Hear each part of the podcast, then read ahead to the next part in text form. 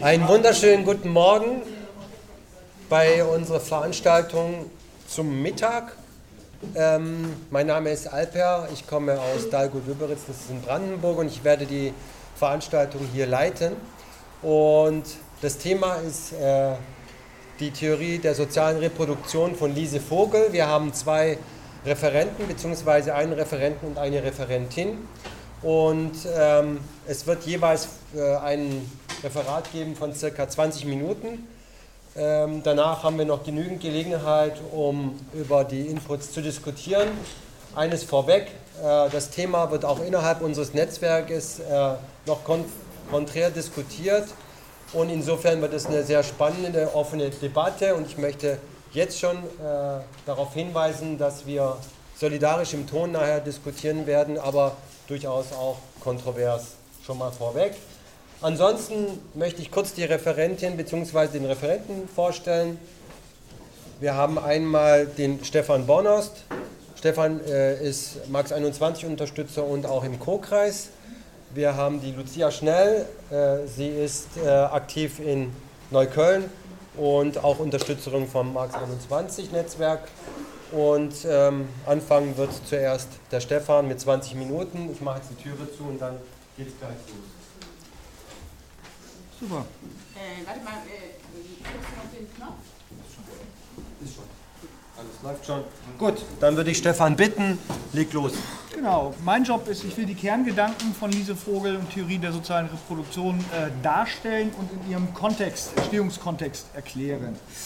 Ähm, erstmal eine Kurzvorstellung. Lise Vogel, geboren 1938, äh, nicht gestorben, also weit noch unter uns, kommt aus einem ganz klassischen, man würde sagen, altlinken Elternhaus. Also ihr Vater Sidney hat als Freiwilliger im Spanienkrieg gekämpft, also auf der Seite der Republik und ist eine klassische 68er-Biografie. Also aktiv gewesen, schon als Teenager politisch, in der Bürgerrechtsbewegung aktiv gewesen, Antikriegsrecht, äh, Antikriegsbewegung aktiv gewesen und dann in der Frauenbewegung letztendlich. In dem Kontext ist das auch entstanden. Ähm, sie hat drei wesentliche Werke geschrieben, größere Bücher. Das eine ist ein kunsthistorisches Werk, sie ist Kunsthistorikerin von Haus aus, äh, hat noch einen Doc in Soziologie nachgemacht über äh, ein Kunstwerk, die Säule des Antonius Pius, äh, was er so befragt, was sagt uns das eigentlich über Frauenunterdrückung im Römischen Reich.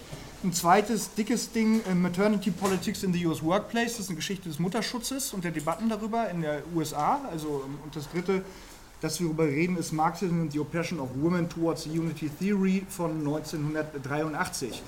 Wichtig ist, das ist in der Kontext 1983 gewesen. Also der Kontext ist ein äh, Niedergang der Frauenbewegung gewesen, hat sich äh, gespalten in drei verschiedene Richtungen. Die eine Richtung ist gewesen, das, was man heute gängig sagt, der radikale Feminismus. Ich sag mal platt, Männer sind schuld.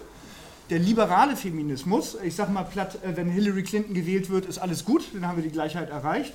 Und der ähm, sozialistische Feminismus, eine eigene Gruppe, die äh, versucht hat, sozusagen noch mit den Begrifflichkeiten und den ganzen äh, Dingern, die sie aus der marxistischen Ökonomie hat, zu operieren, aber eigentlich immer unter der Prämisse äh, zu sagen, wir müssen, eigentlich hat der Marxismus, wir können mit dem marxischen Instrumentarium was machen, aber eigentlich hat der Marxismus sich ausgeschrieben zu dem Thema und wir müssen das Rad quasi nochmal neu erfinden. Das ist die Prämisse gewesen. Der absolute Schlüsseltext des sozialistischen Feminismus kommt von einer Theoretikerin namens Heidi Hartmann, äh, der heißt äh, Marxism and Feminism, äh, Unhappy Marriage.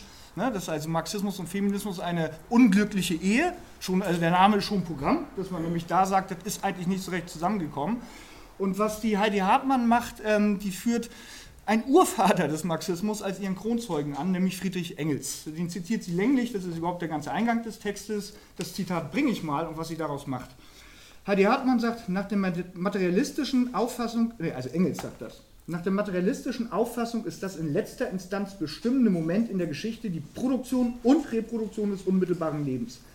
Einerseits die Erzeugung von Lebensmitteln, von Gegenständen der Nahrung, Kleidung, Wohnung und den dazu erforderlichen Werkzeugen, andererseits die Erzeugung von Menschen selbst, die Fortpflanzung der Gattung. Die gesellschaftlichen Einrichtungen, unter denen die Menschen einer bestimmten Geschichtsepoche und einer bestimmten Landes leben, werden bedingt durch beide Arten der Produktion. Das ist das Zitat, was nimmt. Was macht Heidi Hartmann daraus? Äh, sie sagt, ha, hier haben wir es. Der Engels sagt, du hast zwei Sachen. Du hast die Produktion auf der einen Seite und auf der anderen Seite hast du eine Reproduktion, die also in der Familie stattfindet. Und äh, das sind zwei unterschiedliche Dinge, in denen auch unterschiedliche Sachen passieren. Ne? In der Produktion haben wir halt den Unternehmer, den Boss, den Feudalherrn, was auch immer. Und in der Reproduktion haben wir die Situation der Herrschaft des Mannes über die Frau, ne? die er nämlich die ganze Hausarbeit aufheizt. Das ist ein ganz fieser Fall von selektiv zitieren, äh, in dem Fall, weil Engels sofort in dem Text, die ist ein bisschen wirr, die Formulierung, aber in seinem gesamten Text sofort in die andere Richtung abbiegt ne, und also durchargumentiert, wie sozusagen die Sphäre der Produktion, ne, die Entwicklung der äh, Produktivkräfte und so, das bestimmende Element ist. Und das, das Engels sagt also kurz nachdem er dieses Zitat gebracht hat, es besteht äh, die Gesellschaft, in der die Familienordnung ganz von der Eigentumsordnung beherrscht wird. Das ist ja nun nicht dasselbe, äh, wie zu sagen, da stehen zwei Systeme völlig parallel nebeneinander. Das ist das Gegenteil davon. Das, wie gesagt, das eine System wird strukturiert durch das andere. Ne? Dessen. Ähm, Lise Vogels Werk, äh, genau. Lise Vogel fährt einen frontalen Angriff auf Heidi Hartmann. Das ist eigentlich der Kern sozusagen dessen, was sie macht und auf verschiedenen Ebenen, indem sie die Prämissen angreift. Ne? Das eine ist, was Lise Vogel sagt, also Prämisse 1 ist, der Werte werden geschaffen, sozusagen, wir reden jetzt über Kapitalismus, Werte werden geschaffen in der Sphäre der Produktion.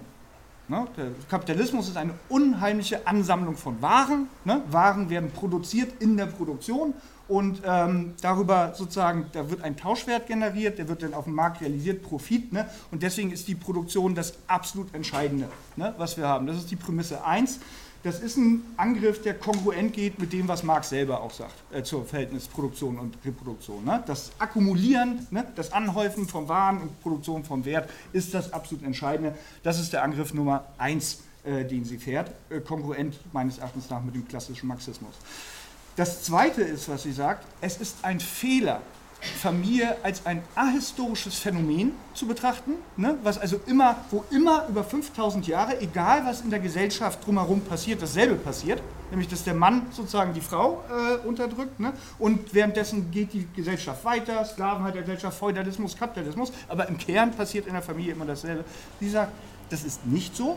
Familie ist etwas, was man nie rauslösen kann aus dem gesellschaftlichen Kontext, in dem es besteht. Familie ist immer bestimmt durch den gesellschaftlichen Kontext. Der gesellschaftliche Kontext ist immer bestimmt durch die Art und Weise, wie produziert wird. Ne? Und das heißt sozusagen bestimmte Art und Weise, wie Familie denn auch. Und die ganzen äh, reproduktiven Tätigkeiten und so, wie es passiert. Und deswegen müssen wir uns angucken, ne, wenn wir über Familie reden, nicht etwas Überhistorisches, wo seit 5000 Jahren dasselbe passiert, sondern wir müssen über Familie im Kapitalismus reden. Ne? Und wie ist Familie im Kapitalismus eigentlich aufgebaut? Ne? Und was für Funktionen hat sie und welche Funktionen hat sie nicht? Und äh, sie sagt, im Kapitalismus gibt es eine Kombination letztendlich von alt und neu. Ne? Also auf der einen Seite, der Kapitalismus hatte eine kleine Rumpelphase, sage ich mal, äh, am Anfang, wo er sozusagen in die Welt äh, gesprungen ist, wo er mit massiver Wucht die Familienbande zerrissen hat. Da kommt auch Marx Zitat raus, wo er sagt, alles Ständische verdampft, ne? alles geht weg äh, dabei und die Familie wird auseinandergerissen. Das stimmt, die alte bäuerliche Familie wurde ja auch auseinandergerissen und wurde in dieser Form auch nie wieder rekonstituiert.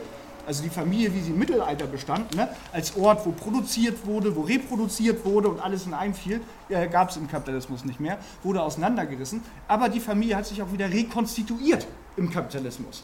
Aber sie hat sich nicht genauso rekonstruiert, und das ist sozusagen der Angriff auf die sozialistischen Feministen, ne, wie sie sich im Feudalismus und woanders dargestellt hat, sondern unter kapitalistischen Vorzeichen. Es gibt darin ein altes Element. Das alte Element ist, dass die, auch die kapitalistische Familie setzt auf, auf einer historisch gewachsenen, in Klassengesellschaft gewachsenen Arbeitsteilung. Ne, die ist, äh, will nicht reingehen, gab es eben eine Veranstaltung äh, zu von Rosemarie, setzt auf auf einer historisch gewachsenen Arbeitsteilung. Die äh, bedeutet sozusagen, dass die, ähm, sozusagen die Frau mehrheitlich zuständig ist für die reproduktiven Tätigkeiten, ne, äh, neue, also Ernährung, Kinder und so weiter und so fort, die Haushaltstätigkeiten, setzt auch auf auf einer Ideologie, die auch schon Jahrtausende alt ist, ne? nämlich dass es so rechtens ist, in der Natur der Frau liegt und so weiter und so fort. Das auf der einen Seite. Aber es gibt ein entscheidendes neues Element im Kapitalismus, was man begreifen muss, wenn man begreifen will, was in Familie und was da eigentlich passiert. Das neue Element ist natürlich, dass der Kapitalismus selber sozusagen ähm, ein, ein, äh, ein System ist, sozusagen, wo die Akkumulation von Wert, ne, die profitorientierte äh, Produktion absolut zentral ist und das sozusagen zurückkoppelt auf die Familie. Es gibt einen Baustein, wir sagen, Waren werden produziert in Fabriken, in äh, landwirtschaftlichen Großbetrieben und so weiter und so fort. Es gibt eine Ware, die absolut unerlässlich ist dafür, dass das alles passieren kann im Kapitalismus. Und das ist die wahre Arbeitskraft. Und die wird also nur in Star Wars äh, aus Klonfabriken genommen. In der realen Welt ne, wird die wahre Arbeitskraft, äh, kommt sozusagen aus dem reproduktiven Sektor. Das ist in der überwältigenden Mehrzahl sind das Familien. Ne? Und ähm, da die wahre Arbeitskraft so wahnwitzig essentiell ist für den Kapitalismus, ne, ist sozusagen die Frage, wie findet die Reproduktion statt in der Familie und zu welchen Bedingungen und so weiter und so fort eine absolut entscheidende. Ne? Auch für den Kapitalismus ist ein Feld großer staatlicher und kapitalistischer Intervention. So. Das ist eigentlich das äh, Kernargument. Sie geht tief in die Werttheorie rein. Sie sagt, es gibt eine widersprüchliche Tendenz im Kapitalismus. Auf der einen Seite gibt es die Tendenz, sozusagen die Leute reinzureißen äh, in den Produktionsprozess. Das gilt für Männer wie Frauen äh, dabei. Also Frauen stellen 50 Prozent der, der potenziellen Arbeiterklasse. Ne? Auf der anderen Seite aber auch gibt es die Tendenz im Kapitalismus, die Kosten der Reproduktion Ne? Weil letztendlich alles, was aufgewendet wird für die Reproduktion, gehe ich jetzt nicht in die Tiefe der Werttheorie rein, aber letztendlich auch vom Wert und Profit äh, wieder abgeht, ne? gibt es eine Tendenz in die andere Richtung rein, nämlich die ähm, sozusagen die Kosten der Reproduktion niedrig zu halten. Und diese Widersprüchlichkeit, auf der einen Seite das Reinreißen in die Produktion, ne, weil man die Leute vernutzen will im Produktionsprozess, ne, auch die Frauen, und auf der anderen Seite ne, der Tendenz im Kapitalismus, die Reproduktionskosten niedrig zu halten. Und die niedrigsten Reproduktionskosten, die erstmal denkbar sind, ist, wenn das unentgeltlich gemacht wird, auf Grundlage der tradierten Arbeitsteilung von Frauen. Das ist eine, äh, eine Sache, die sich als Widerspruch sozusagen widerspiegelt in Individuen ne, die jetzt zerrissen sind zwischen diesen beiden Ansprüchen und in Familien selber. Ich habe das das erste Mal gelesen, wie viel noch? Super. Ich habe das das erste Mal gelesen äh, vor fünf Jahren und hatte ein Déjà-vu, weil ich gedacht habe, das kennst du doch, die Argumentation. Und tatsächlich, ich kannte die Argumentation. Ich habe sie nämlich äh, gerade sozusagen ein paar Jahre vorher gelesen. Und zwar in diesem Buche. Und das will ich mal in Länge zitieren. Weil das ist Chris Harmon, Frauenunterdrückung und Frauenbefreiung. Will ich in Länge zitieren weil Teil unseres Streites darum geht, ähm, ob das dieselbe Linie ist oder eine ähnliche Linie ist hier oder eine ganz andere Linie. Und zwar äh, haben wir hier einen Abschnitt, zack, zack, zack, zack, zack. Eine Sekunde. Genau. Haben wir beschäftigt sich mit der Frage sozusagen auch Frauenunterdrückung im Kapitalismus unter widersprüchlichen Prozesse. Ne? Und er sagt, also er hat das beschrieben, diese Anfangsphase im Kapitalismus, wo die Familie auseinandergesetzt wurde, dann wie sie wieder neu quasi zusammengesetzt wurde, auch ideologisch ne, zusammengesetzt wurde und geht dann aber weiter in die Widersprüchlichkeiten, die sich im weiteren Gefolge ergeben. Ne? Und er sagt, aus der Sicht, also es gibt eine, es gibt eine technische Entwicklung auch, also es gibt äh, neue technische Entwicklungen, die bedeuten, dass du weniger Zeit im Haushalt aufwenden musst, ne? eine Gefriertruhe, Waschmaschine, ich weiß nicht was alles. Und er sagt, aus der Sicht der Kapitalakkumulation wurde die alte stereotype Familie sehr unrentabel. Die stereotype Familie ist die, wo die Frau gar nicht arbeitet und der Mann sozusagen komplett Verdiener ist. Sehr unrentabel. Die Frauen investierten jetzt mehr Arbeit im Haus als unbedingt nötig, um Arbeitskräfte für das System zu reproduzieren. Wenn die durchschnittliche Kinderzahl pro Familie acht oder mehr beträgt, ist es für das System wahrscheinlich wirtschaftlicher, die ganze Kinderversorgung im einzelnen Haushalt stattfinden zu lassen. Sobald aber die Zahl der Kinder auf etwa zwei gesunken sind, verdrehen sich die Verhältnisse. Für die Betreuung von sechs Kindern wird ein Kindergarten gewöhnlich einen Erwachsenen bereitstellen. Für jede zusätzliche Arbeitskraft in der öffentlichen Kinderbetreuung werden folglich zwei weitere Frauen für die Ausbeutung auf den Arbeitsmarkt freigesetzt. Das gilt vor allem, wenn die Frauen die Kinderbetreuung von ihrem eigenen Verdienst bezahlen müssen. Aus Sicht des Spätkapitalismus ist eine Frau, die zu Hause bleibt und nur zwei Kinder und einen Ehemann versorgt, eine Vergeudung potenziellen Mehrwerts. Was steckt da drin? Da drin steckt genau die eine Tendenz, nämlich das Reinreißen. Ne? Der Kapitalismus will akkumulieren. Der braucht Leute, die das machen. Frauen sozusagen sind ein Teil dessen. Ne? Und wenn sie dann im Haushalt rumgammeln und nur versorgen und so, ist das eine Nichtrealisierung von Mehrwert. Sozusagen exakt der Prozess hier beschrieben. So, aus der Sicht des Spick ist eine Frau, die zu Hause bleibt und bei einer Verschwendung potenziell. Die Tatsache, dass sie den ganzen Tag schuftet, ist kein Trost für das System. Ihre Arbeit ist Arbeit, die effizienter getan werden könnte, wodurch sie für die Lohnsklaverei freigesetzt werden könnte. Dies ist der Hintergrund für den langfristigen Anstieg der Zahl der Lohnarbeiterinnen. Blablabla. Bla, bla, ähm, statistische Unterlegung, überall. Kein Land sozusagen, wo äh, die Zahl der Frauen, die arbeiten, stabil geblieben ist, überall geht es hoch. Ne, äh, dessen, ne, mit der weiteren Fortschreitung, auch in Verbindung mit der Rationalisierung in der Reproduktion, Freisetzung, Produktivkräfte, etc. pp.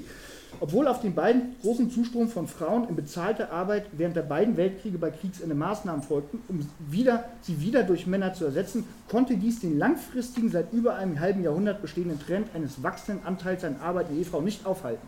So, na, Tendenz 1. Jetzt das zweite.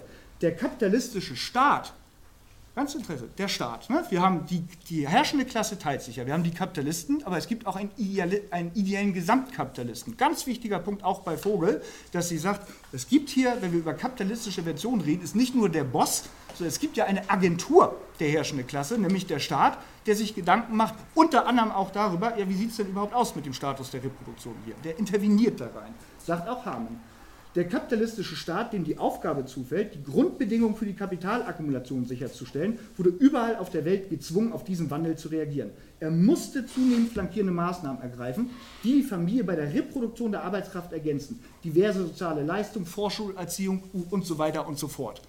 Das heißt, Kita-Wesen, Gesundheitswesen und so weiter und so fort, ne, wird von Staatswegen sozusagen äh, eingeführt, deswegen, ne, weil es eine Freisetzung für den Arbeitsmarkt gibt könntest du denken, wenn du nur diesen Teil des Arguments nehmen würdest, dann wäre ja alles super. Also wirklich alles super. Ne? Die Frau sozusagen, die, der Kapitalismus will die Frauen im Arbeitsprozess haben ne? und der Staat kaspert hinterher und stellt die Kita-Plätze bereit. Und so wären wir in einer wunderbaren Welt, würden wir eintreten, wo nun alle arbeiten, grandios. Das ist aber nur die Hälfte des Arguments. Jetzt kommt nämlich die zweite Hälfte des Arguments. Erstmal kommt noch das Element des Klassenkampfes rein, auch wichtig, auch bei dieser Vogel drin. Die Veränderungen kumulieren sich. Je mehr Frauen auf den Arbeitsmarkt drängen, desto hartnäckiger verlangen sie nach der Bereitstellung von sozialen Einrichtungen, die das ermöglichen sollen. Wichtiger Gedanke. Plötzlich sozusagen wird die Frage Kita-Plätze und vernünftige Versorgung und so weiter ein Feld des Klassenkampfes. Ne? Weil natürlich die Leute wollen, dass das passiert. Die wollen das ja machen, wollen, dass ihr Leben nicht die Hölle ist. Weil sie immer zwischen Kindern und äh, Produktion hin und her pendeln muss. Ne? In dem Maße, wie sie unabhängige Einkommensquellen erschließen, begannen sie auch althergebrachte Vorstellungen von ihrer völligen Abhängigkeit vom Mann in Frage zu stellen. Ideologische Auswirkungen hat das Ganze. Sie beginnen wirksamere Verhütungsmittel und bla bla bla. Genau. Und ihre Ehemänner sollten einen Teil der Aufgaben im Haushalt übernehmen. Das ist eine Forderung. Gestiegenes Selbstbewusstsein, Leute sagen, ich arbeite auch, warum soll ich eigentlich den ganzen Quatsch machen? Ne? Zunehmend waren sie es, die die Initiative ergriffen, um glückliche Ehen aufzulesen. Aber jetzt. Im kapitalistischen System ereignet sich heute das, von dem Marx dachte, es würde schon 100 Jahre früher stattfinden. Eine Tendenz zur Aushöhlung der Familie. Diese Tendenz, und jetzt kommt sozusagen der Widerspruch, diese Tendenz wird sich wegen diverser gegenläufiger Faktoren jedoch niemals vollkommen durchsetzen. Und jetzt kommt das alles entscheidende Argument. Die volle Vergesellschaftung der Kinderversorgung würde Investitionen in einem Ausmaß verlangen, vor dem das kapitalistische System selbst in Zeiten der Expansion zurückschreckt. Was steckt in diesem Argument drin? Und da sind wir bei dem Widerspruch. Billige Reproduktionskosten. Natürlich wäre es theoretisch denkbar, für den Kapitalismus zu sagen, wir machen alles voll Kinderversorgung ne, und es wird gar nichts mehr in der Familie gemacht, aber es kostet.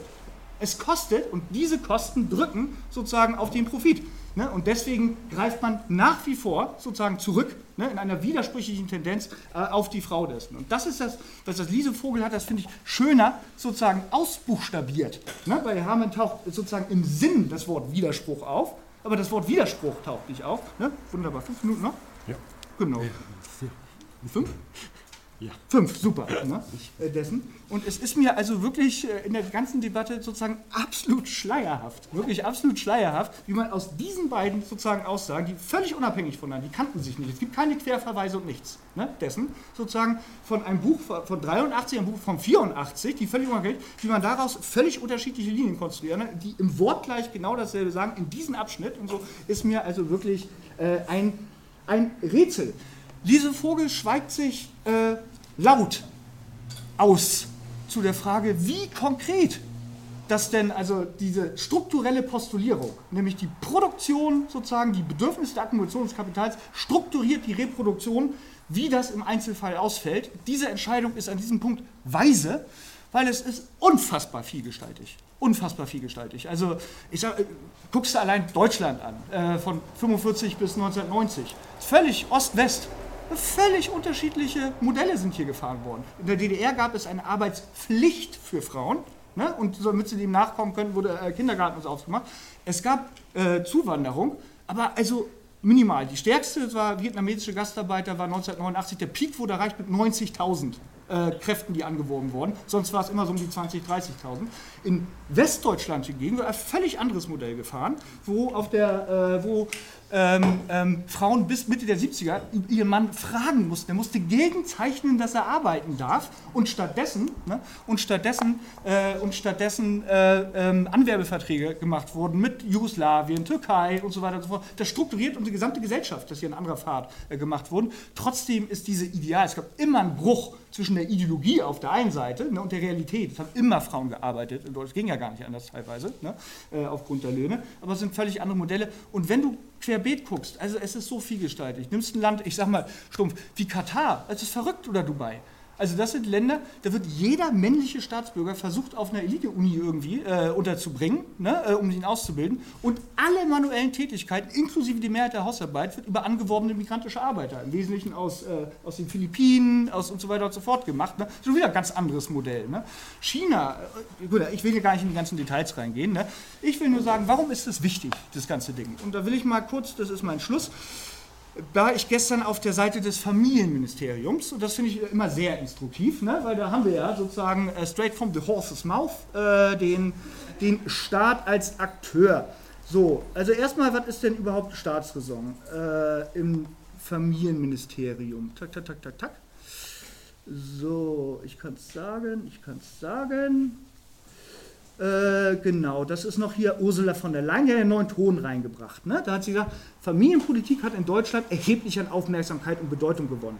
Vor diesem Hintergrund erklären sich Veränderungen in Einstellung und Verhalten. Es wurden 2007 erstmals seit vielen Jahren pro Jahr nicht weniger, sondern mehr Kinder geboren. Die Geburtenrate stieg.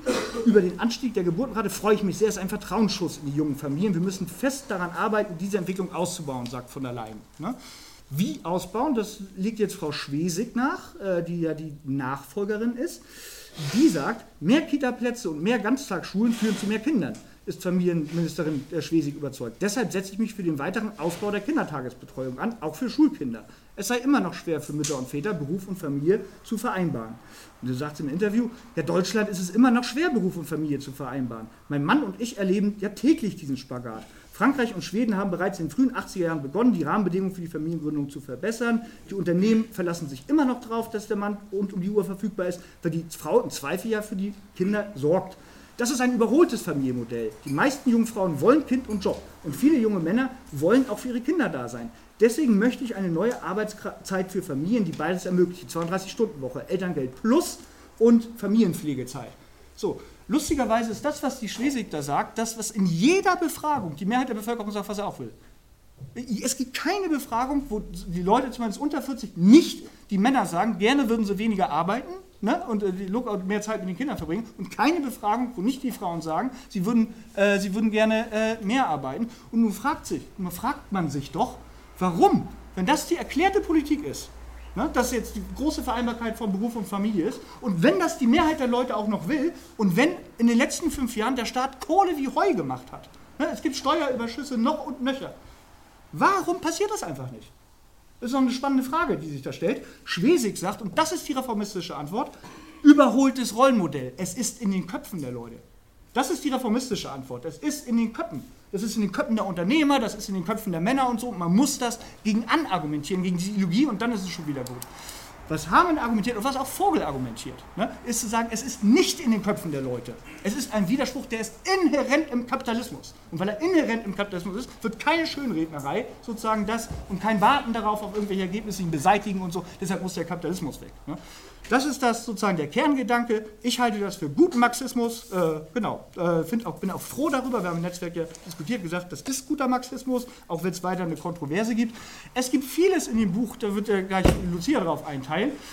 Das sind jetzt, was ich referiert habe, sind 20, 30 Seiten von relativ dicken Schinken. Die ersten 150 Seiten ist eine Ideengeschichte, wo so ein bisschen der Hartmann meines Erachtens auf Leib, Leim geht, ne? indem sie also Engels sozusagen in die Traditionslinie verortet, wo der meines Erachtens nach nicht reingehört. Ne? Ich finde das alles nicht besonders überzeugend. Aber ehrlich gesagt, es ist halt, also die revolutionäre Tradition ist eine Konstruktion. Es ist eine, hat viel mit Rosinenpickerei zu tun. Ne? Dass man Teile nimmt, die man richtig findet, Gedanken und dann einbaut und andere nicht. Ich finde zum Beispiel, ich sag mal ein Beispiel, Trotzkis Faschismusanalyse finde ich spitze, super, geiles, Tool, um reaktionäre Massenbewegungen zu erfassen. Seine Ostblock-Analyse überzeugt mich nicht. Aber mich überzeugt auch nicht, wenn man sagt, weil der äh, zum Ostblock was Falsches gesagt hat, jetzt der, oder zum Stalinismus, der Trotzki, äh, ist seine Faschismusanalyse falsch. Verstehe nicht, was das für ein Argument sein soll. Also von daher sozusagen finde ich, müsste sozusagen, liegt es jetzt an Lucia, ne, eine Beweisführung zu erbringen. Also ich würde mich überzeugen lassen, wenn man sagt, das gesamte Theoriegebäude von Lise Vogel ist so verborgt, von vorne bis hinten, dass das, was ich da zitiert und dargestellt habe, nicht stimmen kann oder sie das gar nicht sagt. Da bin ich gespannt, ob diese Beweisführung gelingt.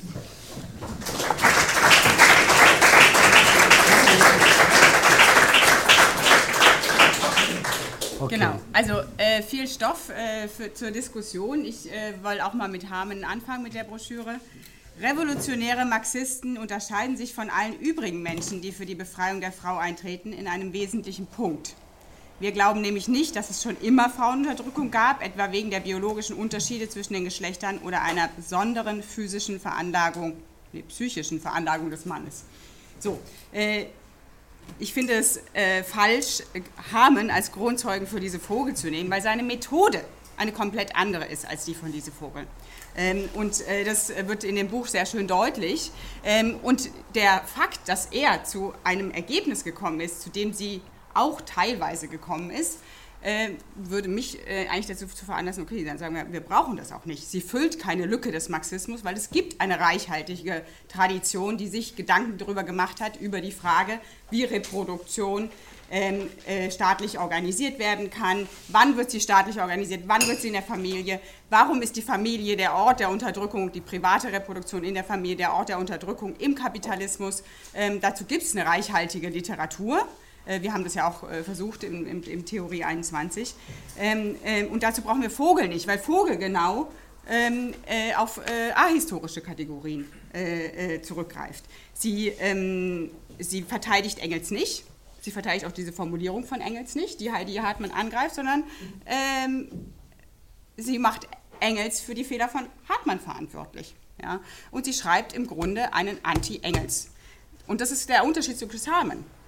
Chris Harman hat, hat sich auf Engels, der, ja, habe ich ja gerade vorgelesen, sagt, Frauenunterdrückung entsteht nicht mit der Gebärfähigkeit der Frau, das ist der Unterschied zwischen Mann und Frau, sondern erst in dem Moment, wo es aufgrund der Arbeitsteilung, der geschlechtlichen Arbeitsteilung zu ähm, ähm, Klassen, also zu einem Mehrprodukt und dann zu einer Klassenspaltung äh, ähm, kommt und in dem Moment, wo es Ausbeutung gibt, Klasse, Klassenausbeutung entsteht erst die Unterdrückung der Frau aufgrund äh, aller Dinge, die, die Engels darin ausführt. Und es ist eine historisch-materialistische Analyse, was die, die Engels ausbreitet. Vogel ähm, kritisiert diese fundamental. Ja? Sie sagt zu Engels, das ist technologischer Determinismus. Ja? Und wenn wir uns das zu eigen machen, und die, also ich meine, das wird da im Ganzen übersetzt, und es werden eben nicht nur die Passagen, und auch bei den Passagen habe ich große Probleme, welche ich nachher ausführen werde, ähm, technologischer äh, Determinismus. Das ist, was Engels macht. Also das heißt, sie schüttet die ganze historische materialistische ähm, ähm, äh, Analyse der Frauenbewegung weg. Ja? Sie sagt, wir brauchen nur eine materialistische. Und das ist ein Unterschied. Das ist ein großer Unterschied. So, weil du kannst, wie Engels, die Gebär, also sie stellt dagegen die Gebärfähigkeit als Kategorie. Ja, die Gebärfähigkeit von Frauen, die in allen Klassengesellschaften äh, zu, zu einem Problem wird. Ja? So, ähm, da bezieht sie sich auf Paddy Quick, eine maoistische Aktivistin und so weiter und so fort, deren Theorien ich nicht teile. Ja, absolut nicht. Und die Gebärfähigkeit wird aber erst dann, das ist die Voraussetzung, das ist sozusagen der Unterschied zwischen Mann und Frau, wir, wir, wir negieren den ja nicht, die biologische Unterschied, ja, wird aber erst dann in, in eine, eine Kategorie zur Frauenunterdrückung, wenn es tatsächlich Klassen gibt und wenn es einen bestimmten Stand der Produktivkräfte gibt. Und der ändert sich. Die Frauenunterdrückung ändert sich massiv zwischen äh, den ersten Klassengesellschaften, zwischen dem Feudalismus, zwischen ähm, dem, äh, und dem Kapitalismus und auch im Kapitalismus ähm, ist es ein totaler Unterschied, ob du in das 19. Jahrhundert in Deutschland oder im äh, Sudan heute oder in, in, Deutschland heute guckst. Ja? Und deswegen denke ich, dass die, dass die Orientierung, die, die Geschichte ähm, anhand der Entwicklung der Produktivkräfte und die in Konflikt kommen mit den Produktionsverhältnissen zu analysieren, dass es ein Schatz ist. Und diesen greift Vogel fundamental an. Und das ist die Kontroverse über die Methode.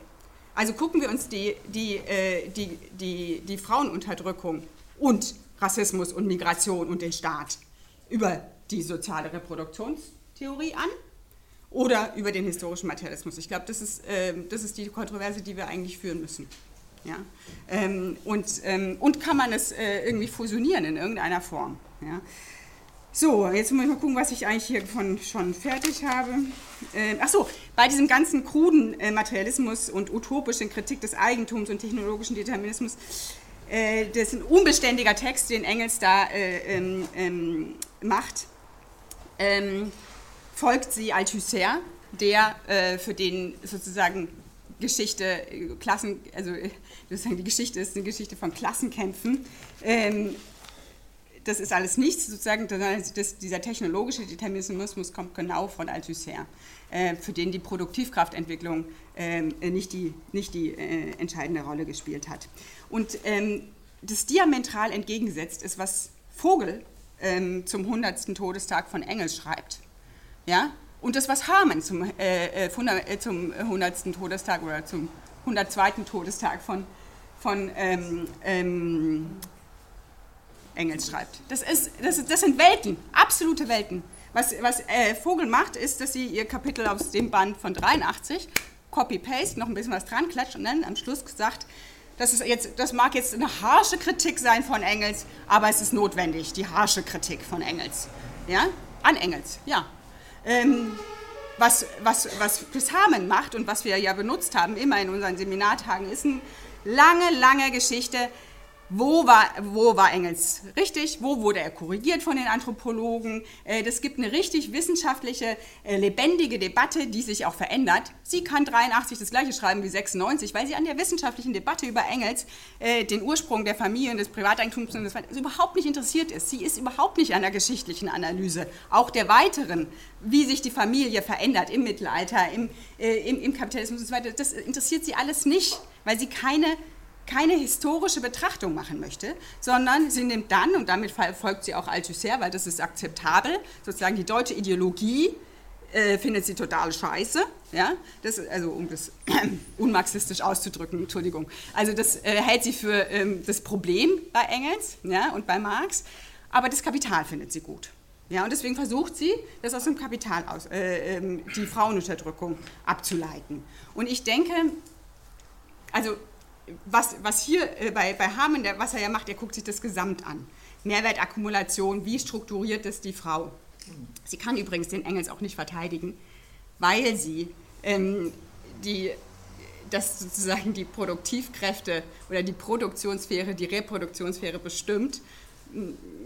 Naja, äh, ist teilweise, ja. Ich würde sagen, es ist eine Einheit, die beiden Sachen, und deswegen ist, es, ist das Zitat auch nicht problematisch.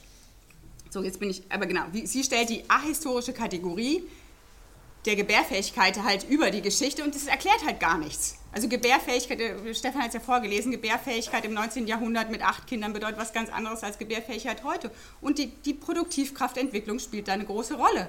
Gibt es medizinischen Fortschritt? Gibt es Computer? Brauchen wir eine ähm, äh, ausgebildete Arbeiterschaft? Hat der Staat ein Interesse an einer ausgebildeten äh, Arbeiterschaft, die einen Computer bedienen kann? Ist eine ganz andere Diskussion dann über, was brauchst du, äh, alphabetisierte Kinder und so weiter und so fort. Ob, ob der Staat als ideeller Gesamtkapitalist gegenüber den Einzelkapitalisten ähm, äh, durchsetzen kann, ähm, dass auch Geld für Bildung ausgegeben werden muss. Ja?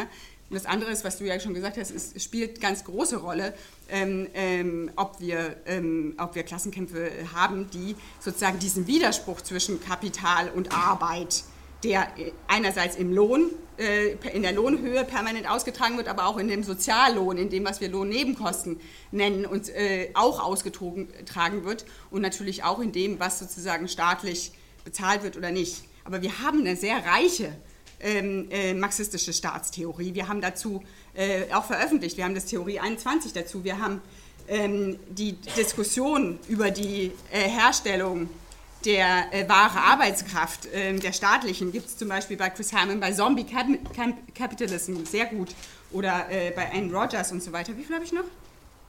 Noch zehn. Sehr gut.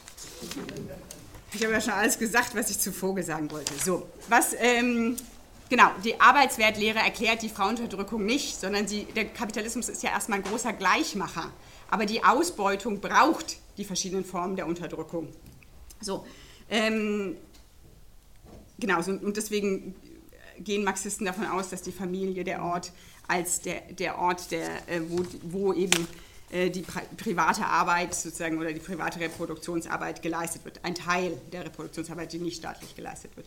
So, ähm, warum, und da möchte ich an das Hamen-Zitat ähm, anschließen, ähm, warum kann man im Kapitalismus die äh, Frauenunterdrückung nicht beseitigen, wenn er sie eigentlich nicht braucht, wenn, er sie, wenn, er, wenn, wenn es die große Gleichmacherei gibt? Ja? Ähm, weil in der Arbeitsweltlehre sind Frauen und Männer schwarze, weiße, alle mögliche, alle, das ist ja, das ist ja, ist ja die gleiche Theorie. So, ähm, und da ist es wichtig, äh, dass einerseits äh, der Staat nicht die Kosten tragen möchte zur vollen Vergesellschaftung ähm, der, äh, der Reproduktion und damit eine Ersetzung und Erleichterung äh, für die Familien. Ähm, das, ähm, die, die Kapitalisten wollen nicht die Steuern zahlen, die dafür notwendig sind und sie sind auch immer wieder äh, dabei, Kampagnen zu machen, dass sie ähm, weniger äh, Lohnnebenkosten, weniger staatliche Leistungen und so weiter geben soll.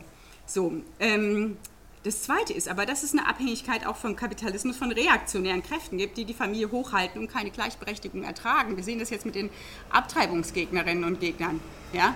Ähm, das ist die reaktionären äh, ähm, äh, Familienideologien, auf diese stützt sich auch, stützen sich auch Teile des Kapitalismus. Und es gibt eine praktische und ideologische Spaltung der Arbeiterklasse über den Sexismus und über die niedrigen Frauenlöhne. Das ist hervorragend. Ja? Die Spaltung, die Unterdrückung. Ähm, ähm, ähm drückt sich ja aus, indem dass Frauen weniger verdienen, dass sie dann eben auch diejenigen sind, die dann die private Reproduktion machen.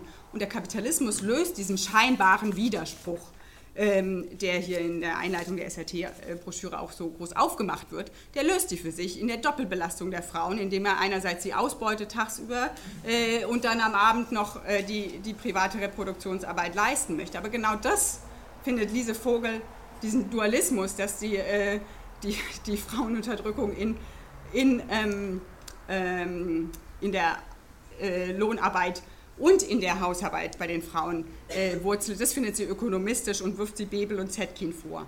Das heißt, sie rechnet nicht nur mit Engels ab, sie rechnet auch mit anderen noch ab. Ja?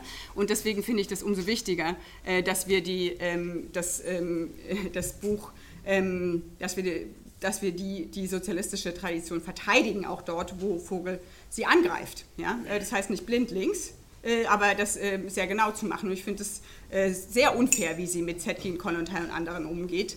Ähm, und ja, das kann ich jetzt hier nicht ausführen.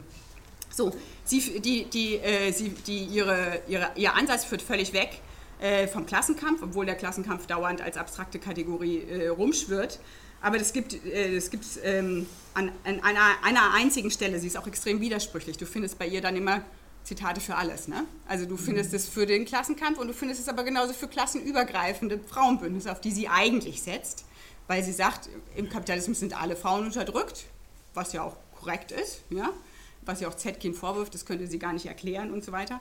Ähm, ähm, und deswegen gibt es sozusagen, setzt sie ähm, als Schritt für die Überwindung des Kapitalismus auch auf klassenübergreifende Bündnisse ohne eine Unabhängigkeit der Frauen, der Arbeiterklasse ähm, gleichzeitig zu, auch eine politische Unabhängigkeit ähm, einzufordern. Und ähm, was für sie überhaupt keine Rolle spielt, und das ist wichtig sozusagen, ist die ganze Frage von Basis und Überbau. Das gibt es nicht. Es gibt keine Entfremdungstheorie, es gibt keine Ideologie, auch die ideologischen Faktoren, das meine ich mit den Abtreibungsgegnern, das gibt es alles bei Vogel nicht.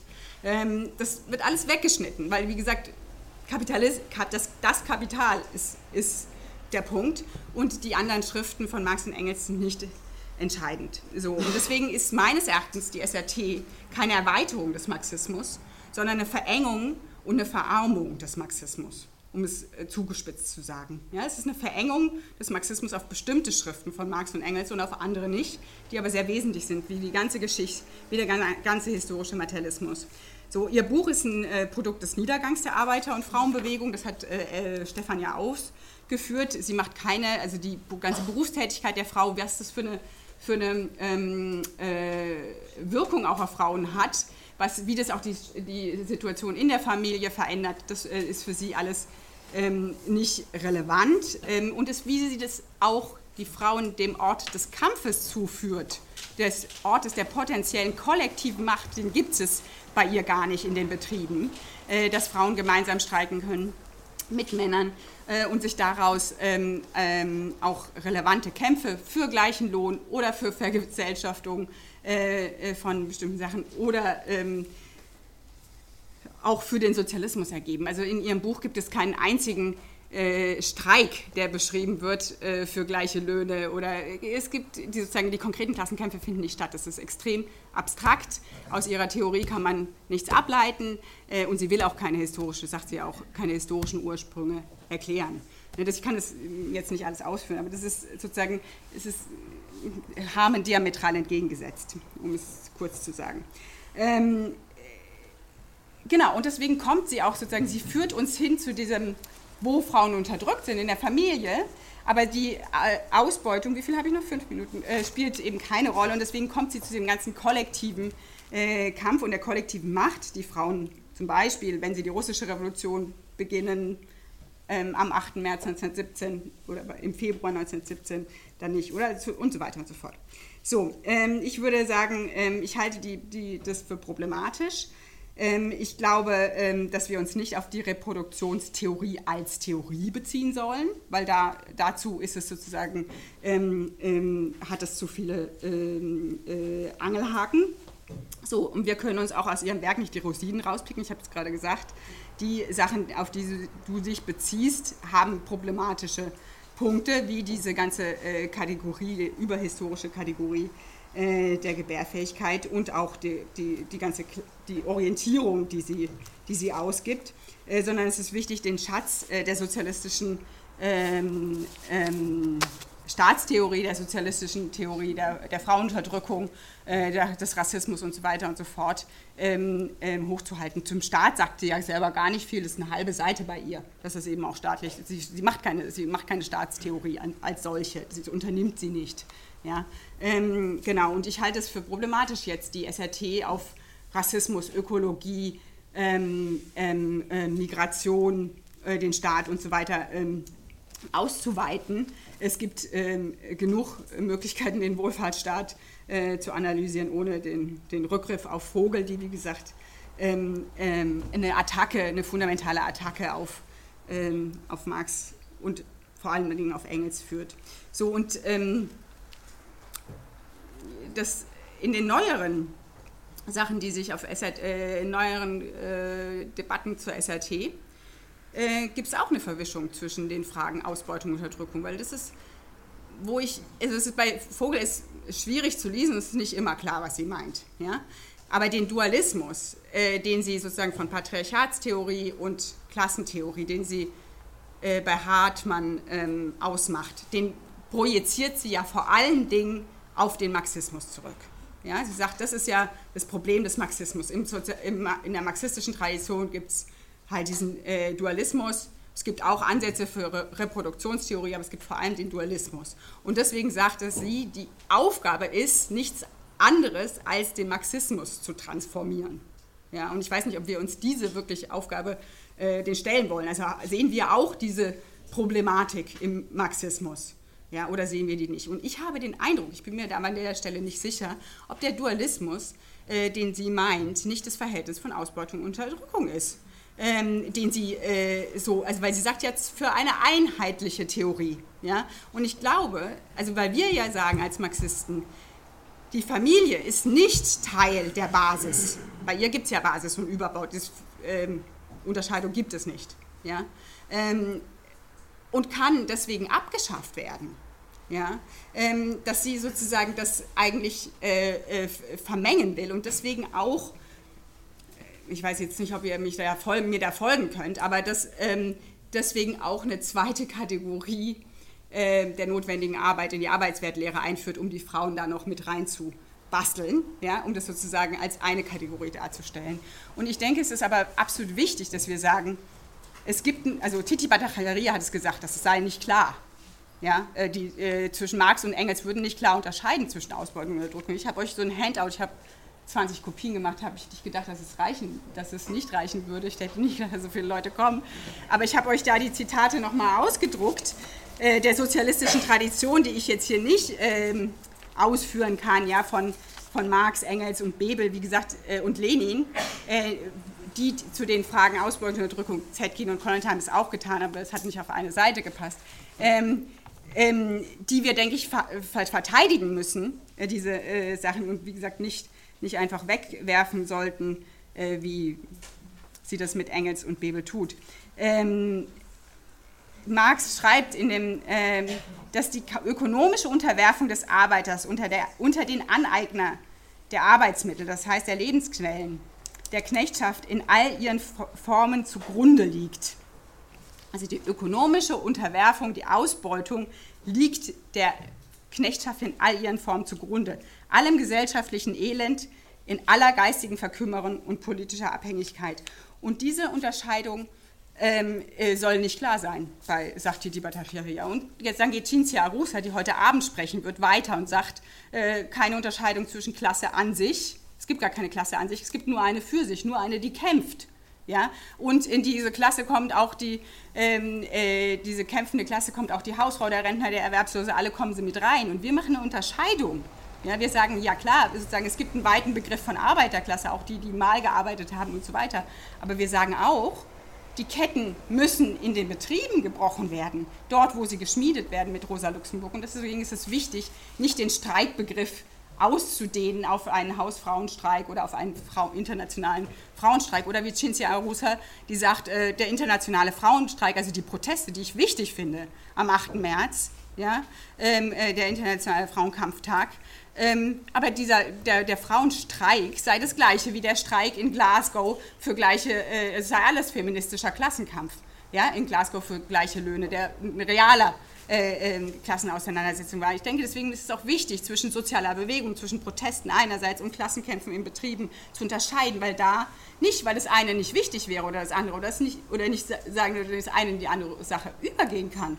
Ich meine, äh, wir bauen sehr viele soziale Bewegungen auf, weil wir denken, es ist relevant, ob das jetzt die Irakkriegsbewegung ist, die Bewegung gegen die Agenda 2010, die äh, Fridays for Future oder eben der 8. März. Das sind ja alles wichtig, auch ideologische Klassenkämpfe, die damit verbunden sind.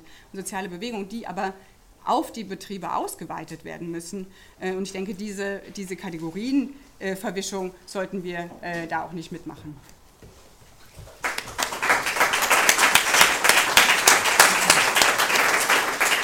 So, ganz herzlichen Dank an die beiden Referenten, Referentinnen, weil beide haben knappe Punktlandung äh, geschafft. 22 Minuten, 22 Minuten, super.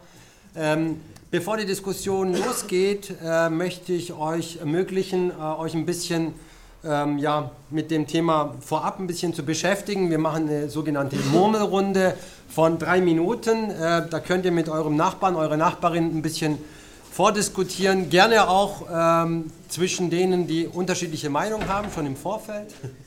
Ähm, und danach geht es dann gleich los mit der Diskussion. Also, bitteschön, murmelt ein wenig.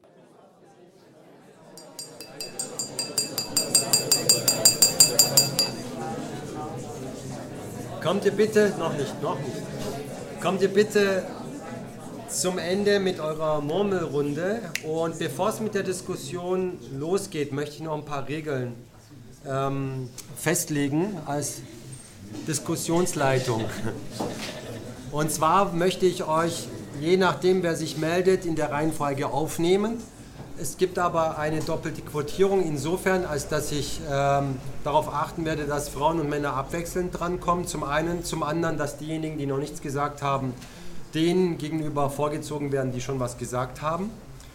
Und zum anderen möchte ich euch nochmal darum bitten, äh, es ist eine Kontroverse, es darf durchaus auch polemisiert werden. Wichtig aber ist, dass wir einen solidarischen Ton an, an, an den Tag legen und auch solidarisch miteinander diskutieren, weil wir alle gemeinsam um eine bessere Welt und ohne Unterdrückung und Ausbeutung kämpfen.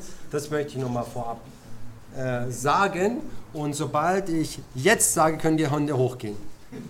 Und lasst sie bitte oben, weil ich ähm, nicht so schnell gucken kann. Christian kann schon loslegen. Also Oder Entschuldigung, sag bitte auch dazu. Natürlich ja. du auch nach Frauen und Männern. Ist doch jetzt okay, jetzt hat gerade eine Frau gesprochen, darf ruhig als, als erstes ein Mann sprechen, denke ich. Und sagt bitte äh, auch euren Namen und äh, wer ihr seid, ganz kurz. Ja, äh, Christian Schnappel, ich bin aktiv bei der Linken Kassel-Stadt, Kreisverband Kassel-Stadt. Ähm, also ein Teil der Kontroverse geht sicher über die Grundlagen, Grundannahmen der verschiedenen Theorien. Ich will aber anfangen bei den Schlussfolgerungen, die die Theorien ziehen. Und ich gehöre zu denen, die den Beitrag von dieser Vogel als nicht hilfreich einschätzen für uns. Ähm, und zwar bei den Schlussfolgerungen aus zwei Gründen hauptsächlich.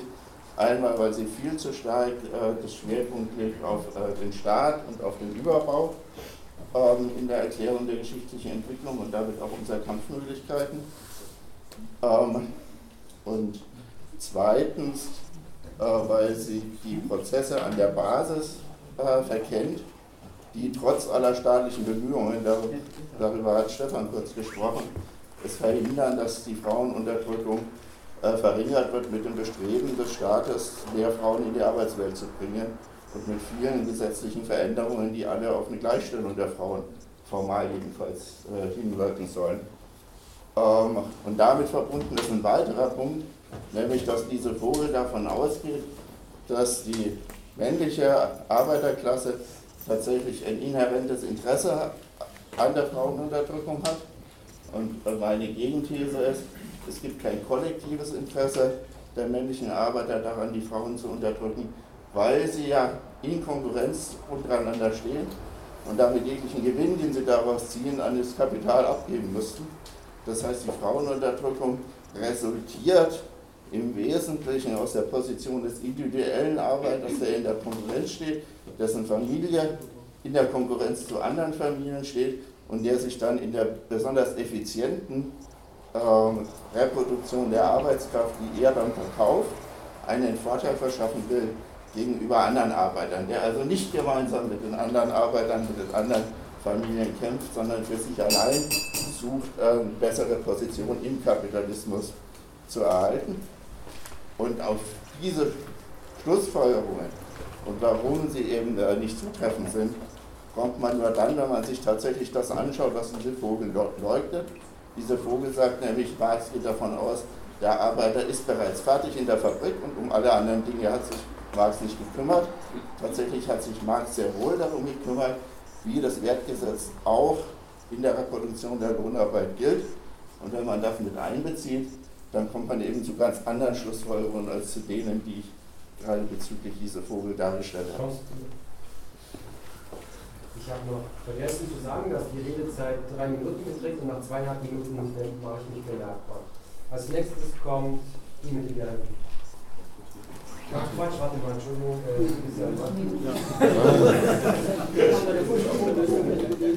äh, dann äh, du mit dem. Kannst du mit zwei Brille. Leute aufrufen, dann weiß man schon. Ja, du mit der Brille und dann du mit der. Ja, du. Also äh, Punkt 1, ähm, wenn ich von Trotzki nur zehn Seiten äh, benutzen könnte, würde Trotzki höchstens noch eine Fußnote bei mir irgendwo auftauchen. Ich würde jedenfalls nicht ein ganzes Buch, eine ganze Werke von Trotzki schreiben. Ich finde völlig schräge, schräge Argumentation. Ähm, und äh, diese Vogel wird rauf und runter äh, als Schulungsmaterial, und zwar ohne es zu kritisieren. Das soll, das geht gar nicht, das Argument, finde ich äh, nicht okay. Zweitens, du hast mich erwähnt, dass ich ja gerade erklärt habe, wie äh, Frauen viel stärker im Reproduktionsbereich waren. Ich habe vorhin, ich sage das ständig, ich habe es auch geschrieben, du kennst das Papier. Die Trennung von Produktion und Reproduktion macht für eine lange Zeit der Gesellschaft überhaupt keinen Sinn in Wildbeutergesellschaften war Produktion und Reproduktion flossen ineinander, da gab es keine Trennung. In bäuerlichen Haushalten, in Handwerkerhaushalten und sowas kann man das nicht trennen. Das war in einem Haushalt. Und das entsteht erst im Kapitalismus. Du kannst dich da also, soll nicht auf mich berufen, das ist überhaupt nicht mein Ansatz. Äh, das nächste ist ähm, die Frage der Staat. Ursula von der Leyen sagt was, Also ist das der Staat. Sorry, Ursula von der Leyen ist nicht der Staat. Sie gibt einen Flügel vielleicht innerhalb der herrschenden Klasse einen Ausdruck und das Funktionalistische in der ganzen Theorie von Ideologie ist so einen direkten Bezug zu, herzustellen. Ne?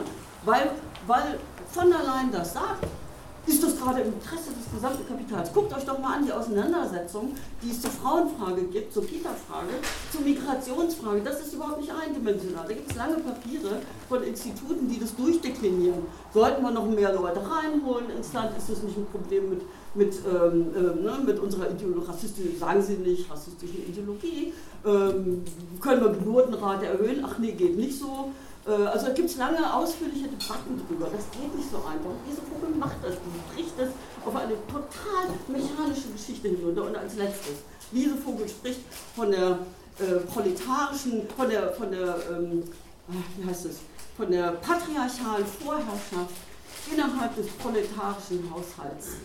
Sie löst ihren Dualismus, den sie bekämpfen will, zur, zu dieser Seite, zur Patriarchatstheorie unter dem Strich am Ende auf. Sie sieht nämlich die Unterdrückung im Wesentlichen aus der Gebärfähigkeit. Sie setzt es nicht in einen historischen Kontext. Und das ist genau das Problem. Am Ende sieht sie patriarchale Verhältnisse im proletarischen Haushalt. Und deswegen kann sie nämlich auch in der zukünftigen sozialistischen Gesellschaft, wo sie stalinistische vor Augen hat, überhaupt nicht erkennen, dass es in irgendeiner Weise dauerhaft zur Frauenbefreiung kommen kann. Jetzt bewerten. Ja, also wir haben echt ein Problem mit der Diskussion. Wir diskutieren das seit fünf Jahren und ähm, wir diskutieren das seit fünf Jahren. Wir haben es angefangen mit den Zwischentöne. Wir haben äh, ein erstes Theoriejournal zur Frauenunterdrückung äh, rausgebracht. Da gab es einen Bezug auf äh, diese Vogel. Wir hatten Lesekreise seitdem. Wir haben ähm, das zweimal auf der Unterstützerversammlung diskutiert. Wir haben einen Beschluss gefasst, dass das Teil unserer, äh, einer marxistischen Diskussion ist. Wir haben gerade ein Buch rausgebracht. Wir hatten eine Sommerakademie, wo wir einen ganzen Extratag dazu hatten, ja, und zwar in der Anwendung und einer produktiven Anwendung. Und zwar nicht, weil wir irgendwie einen Fetisch damit haben, sondern weil wir aus der Anwendung der sozialen Reproduktionstheorie interessante Erkenntnisse gewinnen. Ähm, und die Gegendiskussion läuft so, dass man diese Vogel Dinge unterstellt, die halt einfach nicht stimmen. Also zum Beispiel ähm, äh, die Frage, also ich meine, der ganze Ausgangspunkt ist ja, dass sie die Patriarchatstheorie kritisiert, dass sie die, den Dualismus kritisiert, dass sie ähm, auch die Frage äh, sozusagen, was den Ursprung der Frauenunterdrückung angeht, natürlich eine Kritik daran hat, äh, an biologistischen Theorien. Ähm, und dann fängt sie, nachdem sie sich mit allen möglichen Sachen ähm, äh, auseinandergesetzt hat, fängt sie, ähnlich wie Marx übrigens, bei seiner Kapitalismustheorie nicht mit einer historischen Herleitung der Frauenunterdrückung an. Womit fängt Marx im Kapital an? Die Ware. Mit der Ware und entfaltet aus der Ware heraus die Kapitalismustheorie. Und genau diese Herangehensweise macht Vogel. Und das heißt nicht, dass Marx jetzt keine historische Theorie hat, wie sich die Warenproduktion durchsetzt. Ja, das ist nicht das Gleiche. Nur weil er mit einem theoretischen Zugang hat, heißt das nicht, dass er deswegen keine historische Theorie hat. Das ist aber die Unterstellung. Ja? Und das ist halt einfach Quatsch. Und das finde ich ist ein Beispiel. Und deswegen ist diese Debatte so nervig, weil wir einfach nicht miteinander reden. Ja? Weil Dinge einfach Unterstellungen stattfinden, äh, was da angeblich alles drinsteht, was da halt nicht drinsteht. Ähm, und das führt dazu, dass wir ähm, eben keinen produktiven Umgang damit haben. Und ähm, ich bin ein bisschen ratlos, wie wir das weitermachen. Ähm, äh, genau, ich glaube, dass äh, wir an einem Punkt sind, wo wir in Anwendung der Social Reproduction Theory wirklich interessante theoretische Erkenntnisse haben, unter Subtheorien aufbauen können, wo wir ähm, interessante empirische Erkenntnisse haben können, wo wir in Bewegungsauseinandersetzungen, diese ganze Frage, was ist eigentlich, welche Art von Klassenauseinandersetzung finden im Reproduktionssektor statt, das ist etwas, wo wir drauf gestoßen wurden. Ist doch nicht so, dass wir uns früher in dem Detail damit beschäftigt hätten. Also ich habe noch ganz andere Aussagen, auch von Lucia oder sonst wem, zu der Frage, ist das jetzt Klassenkampf oder nicht im Kopf, bevor wir diese Diskussion geführt haben. Und ich verstehe einfach nicht diese Obsession damit, wenn gleichzeitig wesentliche Leute wie Harmon eigentlich einen ähnlichen Ansatz haben, wenn äh, Joseph Chunara, der Herausgeber des IS-Journals, ja, des, der theoretischen, des theoretischen Schlachtschiffs in seiner Dissertation sagt, hey, der beste Ausgangspunkt, um sich der Frauenunterdrückung zu nähern, ist der Ansatz von diese Vogel. Vogel ja? ähm, oder Kalinikos äh, äh, sozusagen das verteidigen. Ist das jetzt, ich verstehe einfach diese, diese exorzistischen äh, Besessenheit mit äh, diesem Vogel nicht, anstatt dass wir uns gemeinsam. Ja, dein Ansatz war aber eine sachliche Diskussion. Ja. Gut. Ähm, du bist ähm, ja, hi, ich bin die Franzi. Ich bin keine Unterstützerin, sondern in der interventionistischen Linken organisiert, wo wir auch kontroverse Diskussionen ähm, zu dem Thema haben. Und gleichzeitig bin ich eine ziemlich große Verfechterin der sozialen Reproduktionstheorie, weil ich das Gefühl habe, dass sie ähm, eine sehr überzeugende marxistische Alternative bietet, irgendwie Gesellschaft und eben auch Frauenunterdrückung zu erklären ich muss sagen, ich habe mich eigentlich relativ viel mit der SRT beschäftigt und ich habe viel von der Kritik, die du gerade irgendwie vorgebracht hast, nicht so gut verstanden. Das war mir irgendwie ein bisschen zu viel kleine Punkte rausgegriffen.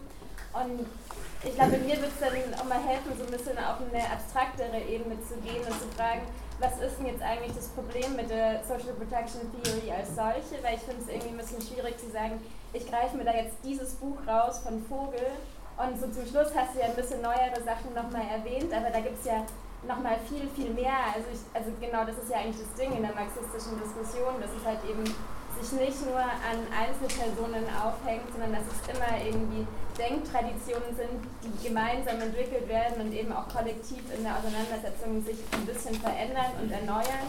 Und genau das sehe ich gerade bei der SLT auch auf eine sehr, sehr vielversprechende Art und Weise. Und ähm, finde dementsprechend auch so diesen Vorwurf des Dualismus, also da musste ich tatsächlich also arg schlucken, weil ich eher das Gefühl habe, dass genau das die SLT ja eben nicht versucht, sondern eben ein sehr dynamisches Bild von Gesellschaft zeichnet. Und zum Beispiel der David McNally, so der setzt sich da ja eben zum Beispiel auch auf einer philosophischen Ebene sehr stark damit auseinander, wie man Gesellschaft dialektisch erklären kann.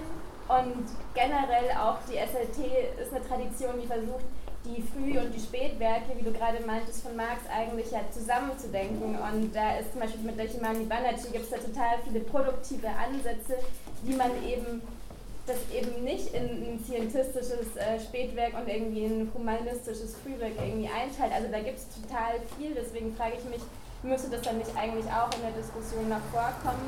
Und vielleicht so zu guter Letzt frage ich mich, schon so ein bisschen, wir haben dann einen sozialistischen Schatz, also da gebe ich dir auf jeden Fall recht und ich glaube auch nicht, dass man irgendwie äh, große TheoretikerInnen, wie die es dann trotzdem eben waren, irgendwie mit Füßen treten sollte, aber es hilft ja irgendwie auch nicht, die jetzt in eine Box zu sperren und die nicht kritisieren zu dürfen und deswegen frage ich mich so ein bisschen, was für ein Verständnis haben wir von Marxismus, wenn wir nicht irgendwie bereit sind, das irgendwie auch zu erneuern und teilweise eben mit unseren Kategorien so dynamisch umzugehen, wie es Marx tatsächlich im Kapital auch macht, wo er manchmal was als konstant hinstellt und dann wieder andere Kategorien verändert. Also für mich ist es die marxistische Methode und deswegen bin ich ein bisschen von der Diskussion äh, verwirrt, aber finde es auch sehr spannend. Als nächstes Ja, mein Name ist Frank Renken und ich bin im Allgemeinen nicht als Versöhner bekannt. Aber in diesem Fall muss ich sagen, dass mir beide Beiträge sehr gut gefallen haben. Erstens äh, ähm, Luzi, die klar gemacht hat, finde ich, dass die Grundlage, auf der die Theorie von Vogel steht, eine Verarmung des Marxismus darstellt. Und Stefans fand ich gut, weil er im Grunde genommen sehr schön Harme dargestellt hat und Vogel praktisch damit mitgenommen hat. Äh, aber das ist nicht Vogel. Also muss ich sagen, du hast einfach hervorragendes Referat, kann ich nicht anders sagen, aber das ist halt nicht die Vogel. Also ich fange jetzt mal mit Vogel, also ich, ich gehe mal auf dich ein. Du sagst, ist Grundlage zur Erklärung der Frauentrückung. Vogel selbst hat den Anspruch nicht. Vogel selbst sagt, mein Anspruch ist es nicht, die Frauenunterdrückung zu erklären. Aus meiner Theorie, ich will einen theoretischen Rahmen bilden, daraus kann ich keine Strategien und keine Programme ableiten.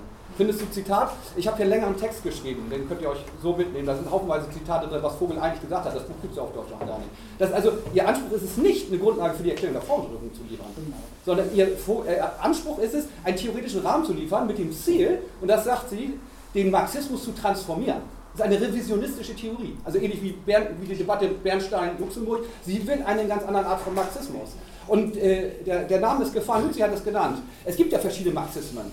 Der Althusser steht für den Marxismus. Althusser ist eine Schule, wo er mit hyperakademischen, ich sag mal sehr akademischen, theoretischen Formen die Theorie als etwas Reines begreift, was nicht durch die Praxis hinterfragt werden kann. Und das ist genau das, was du bei, bei der Vogel findest. Das Buch ist ja, also wenn es auf Deutsch kommt, ich kann es ja nur jedem empfehlen, ist wirklich sehr hartes Brot, weil da verändert sich gar nichts. Ja? Also die, äh, die Tatsache, also Althusser sagt zum Beispiel, die, also Zentrum im Marxismus ist ja, die Produktivkraftentwicklung ist der Motor der Geschichte. Und wenn die Produktivkräfte in Widerspruch kommen zu den bestehenden Produktionsverhältnissen, hast du eine Ära der Revolution. Sagt Althusser, das ist alles Quatsch, äh, die Produktionsverhältnisse bestimmen alles und die Produktivkräfte kommen irgendwie hinterher. Und das, genau das findest du bei, bei, der, bei der Vogel, ich will jetzt den Satz nicht zitieren, das nimmt zu viel Zeit weg, die sagt, das ist technologischer Determinismus. Wozu führt das? Ich meine, es macht halt einen Unterschied, ob du zu Hause einen Kühlschrank hast, ob du elektrischen Strom hast, ob du ein Auto hast und so weiter und so fort. Die Zeit, die du für die Kindererziehung brauchst, reduziert sich natürlich massiv dadurch. So. Im viktorianischen England war das völlig anders. So, das findet sich dort nicht äh, wieder. Die, bei Vogel ist es so, als wenn der Kapitalismus vor 150 Jahren in England genauso ist wie heute. Weil sie verstehen nicht, dass Frauenunterdrückung ist eine Frage der Unterdrückung und nicht der Ausbeutung. Die Ausbeutung ist dasselbe Prinzip. Ne? Die Arbeiter wurden damals ausgebeutet, also das entwickelt Markt und Kapital, darauf stützt sich ja auch. Ähm, das ist im Wesentlichen damals wie heute. Das Ausmaß der Unterdrückung von einzelnen Gruppen unterscheidet sich massiv. Die, Frau, die Stellung der Frau hat sich innerhalb von einer Generation hier bei uns in Deutschland massiv verändert. Findest du bei Vogel weg zu. Äh, ich will mal nur, nur einen Satz noch mal bringen, weil Stefan sagte ja, Klassenkampf ist da ja auch drin. Ich, ich aber einen Satz, ich lese mal einen Satz vor.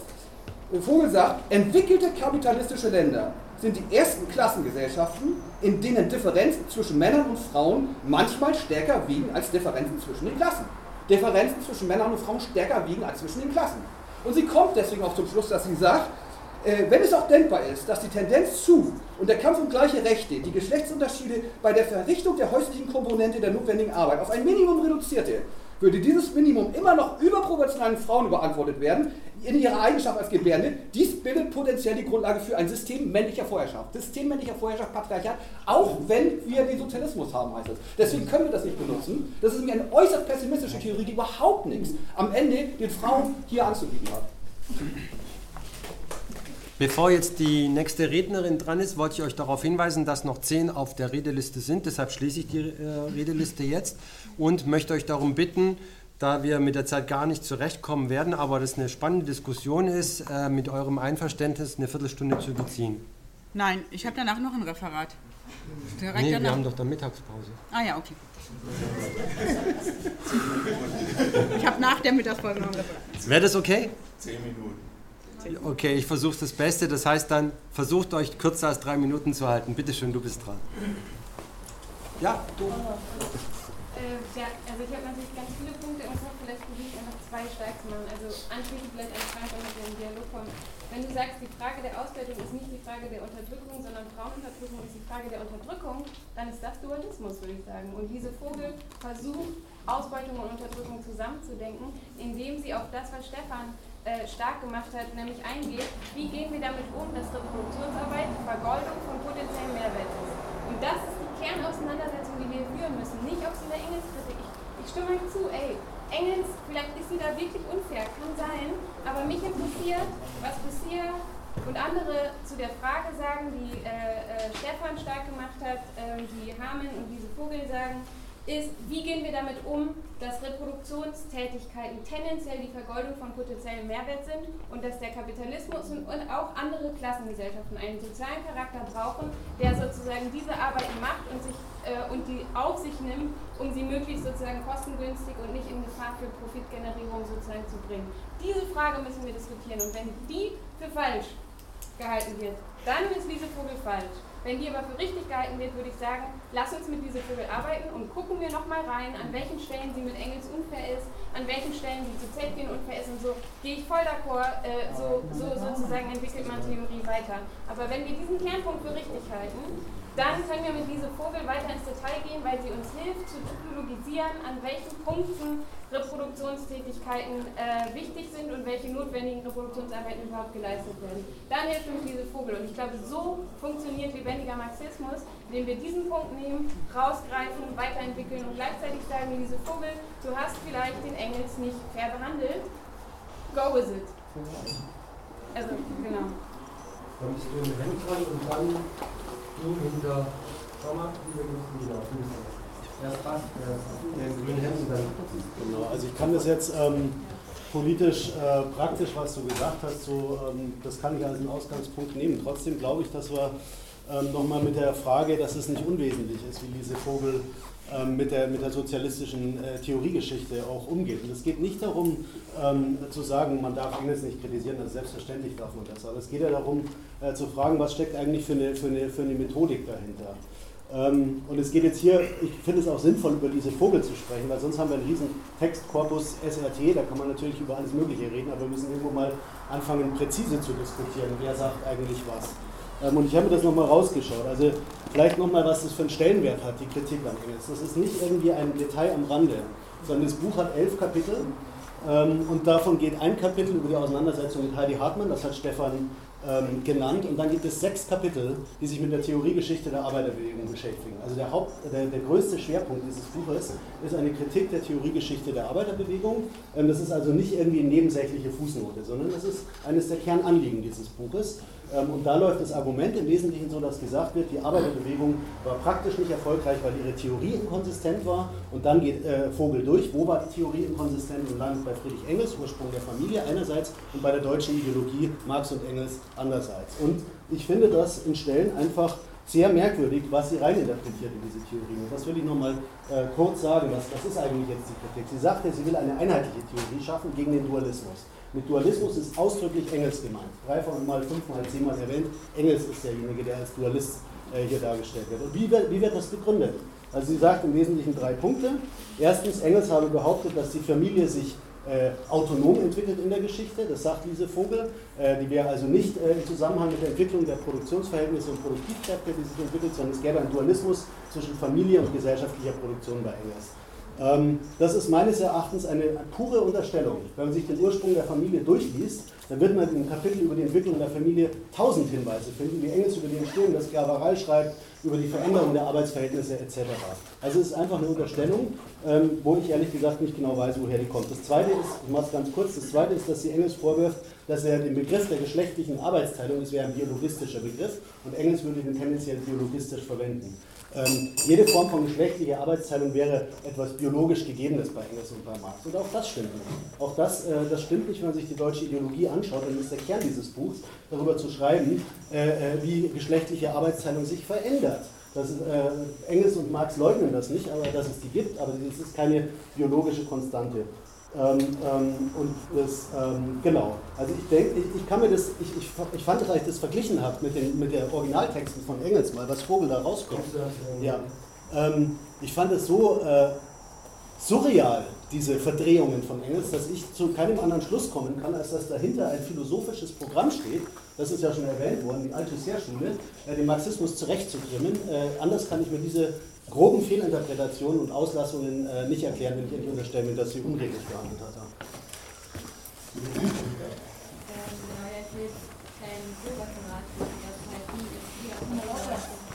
Okay, genau. Äh, es fiel so öfter jetzt als Dessert und mich würde jetzt nochmal das Argument dahinter interessieren, weil jetzt wird was von super, super Akademikerinnen erzählt, für mich jetzt kein wissenschaftliches Argument. Ähm, Genau, also was genau äh, soll nicht diese Vogel von Althusser und äh, inwiefern ist das auch falsch?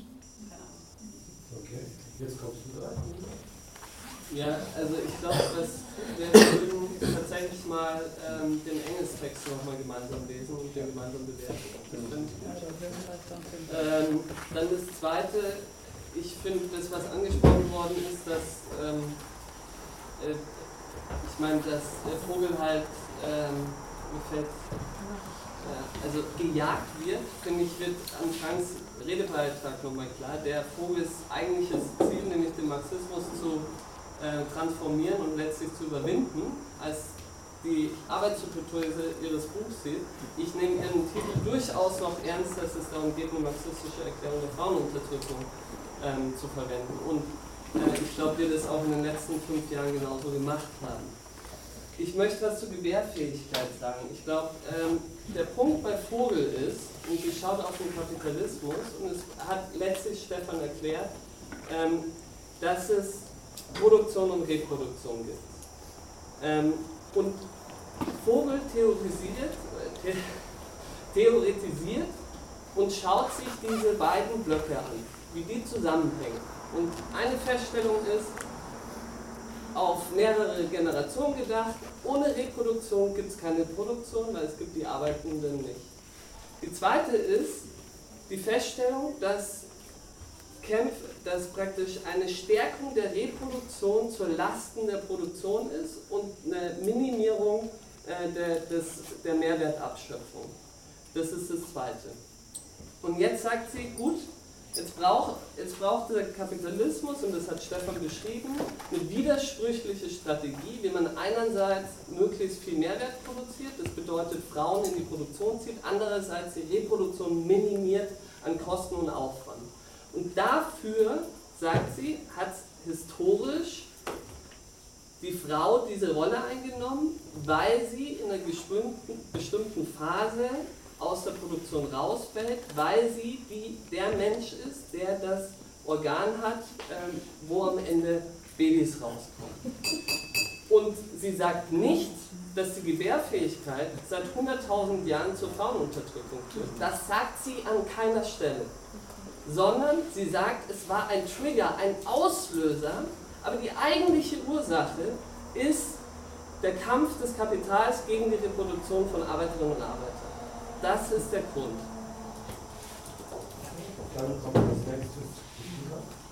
Also angesetzt an der Frage, wie stellt sich, wie stellt sich Produktion und Reproduktion, da bin ich ein Riesenfan, das zu analysieren. Ich mache das seit 30 Jahren. Ich finde es absolut wichtig, auch zu gucken, wie hat sich äh, durch, durch die Finanzkrisen, wie hat sich äh, ne, das alles äh, verändert, die, die Privatisierung im Bildungs-, im Jugendhilfebereich, in der Fürsorge, in Krankenhäusern, wie hat sich das verändert, wird es im Druck verstärkt, stärkt, wo ist da Kampfpotenzial, das finde ich total wichtig.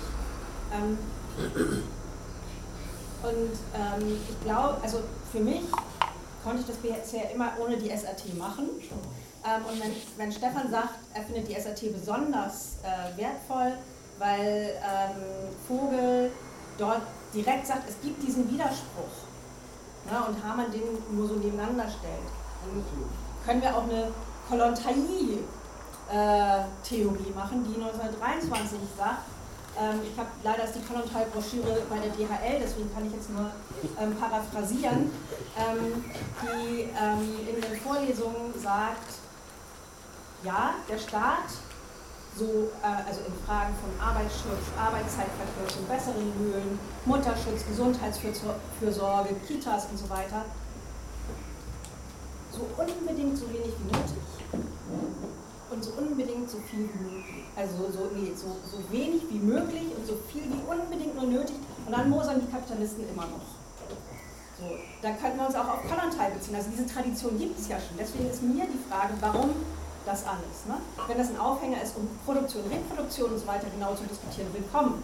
Aber ich glaube, da sind ganz viele Fehler behaftet. Deswegen ganz kurz zwei Sachen. Sie führt Zetkin an als Kronzeugin gegen die Zweite Internationale.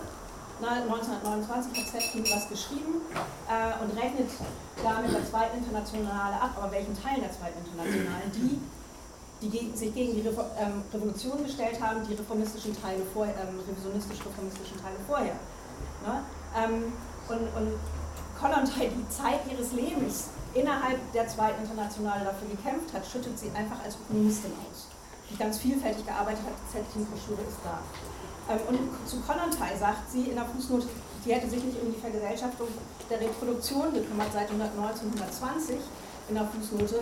Was ist an Vergesellschaftung von Reproduktion jemals größer geworden als die russische Revolution?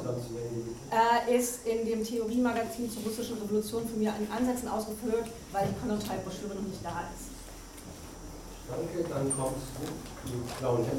Äh, ja, genau. Ich äh, wollte gar nicht so viel sagen. Ich heiße Jarl, ich komme aus Leipzig und ähm, diese Debatte im Netzwerk auch schon länger und deshalb führen auch sozusagen manche diskutieren nicht nur den ganzen, ob der Ansatz gut ist, sondern wir haben auch sozusagen versucht, jetzt mal damit zu arbeiten und auch sozusagen versucht, damit historisch zu arbeiten. Da wollte ich einfach nur noch mal darauf hinweisen, macht ihr wahrscheinlich vom Podium auch nochmal. Aber hier da vorne am Sü, hier sitzen auch noch eine Reihe an Leuten. junge Genossinnen, die versucht haben, sozusagen gemeinsam sich da mal in marxistische Theoriearbeit zu stürzen. Und ich habe mit Namen darüber geschrieben, wie unter anderem sozusagen der deutsche Staat Gastarbeiter angeworben hat und was das damit zu tun hat, dass der kapitalistische Staat sozusagen ein bestimmtes Repertoire an Arbeitskraft bereitstellen muss, entsprechend den Verwertungsbedürfnissen des Kapitals in der Produktion. Genau, und da war das sehr hilfreich, ähm, sozusagen mit einem Ansatz ausgehend von diesem Vogel, aber was sie da genau an anderen Stellen geschrieben hat, ist mir relativ latte tatsächlich, aber genau, da war es total spannend, damals was zu betrachten und ich glaube, wir haben ähm, da mal versucht vorzumachen, wie es gehen könnte. Wir sind beide äh, sehr jung und noch im Bachelor, ich Geschichte. Aber genau, ähm, ich würde euch einfach einladen, das mal zu lesen und damit euch mal sozusagen anzuschauen, wie man mit dem Ansatz dann arbeiten kann. Weil vielleicht ist es produktiver als sozusagen irgendwo noch Gründe zu finden, nicht mit diesem Ansatz zu arbeiten, sondern einfach mal zu schauen, bringt er uns was und gibt er uns Auskunft über die Kämpfe, die wir führen. Ich glaube an der Stelle ja und an dem anderen Artikel von Wanda Kipka und von Vincent ähm, glaube ich auch, gibt es gute Aufschlüsse. Genau, nehmt euch das, Kapital gegen Leben, kostet 5 Euro, Spaß damit.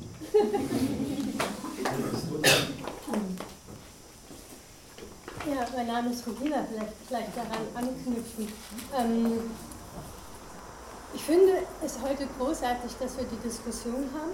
Ich finde es toll, ähm, dass wir tiefer einsteigen, dass wir einen Blick raufwerfen und uns auch auf die Fährte bewegen und ähm, diese Vogel einordnen. Ähm, das finde ich ist ganz wichtig. Es ist schwierig, hier im Netzwerk die Diskussion zu führen mit einem, was wir gehört haben, abstrakten, dicken englischen Schinken. Für viele ist es ein Hören über und das ist nicht das Beste und es ist auch nicht das Einfachste. Von daher glaube ich, brauchen wir insgesamt Geduld für die Debatte und da bitte ich auch geduldig zu sein und äh, ich glaube, so weit wie wir heute sind, waren wir noch nie und wir müssen uns das auch äh, genauer angucken.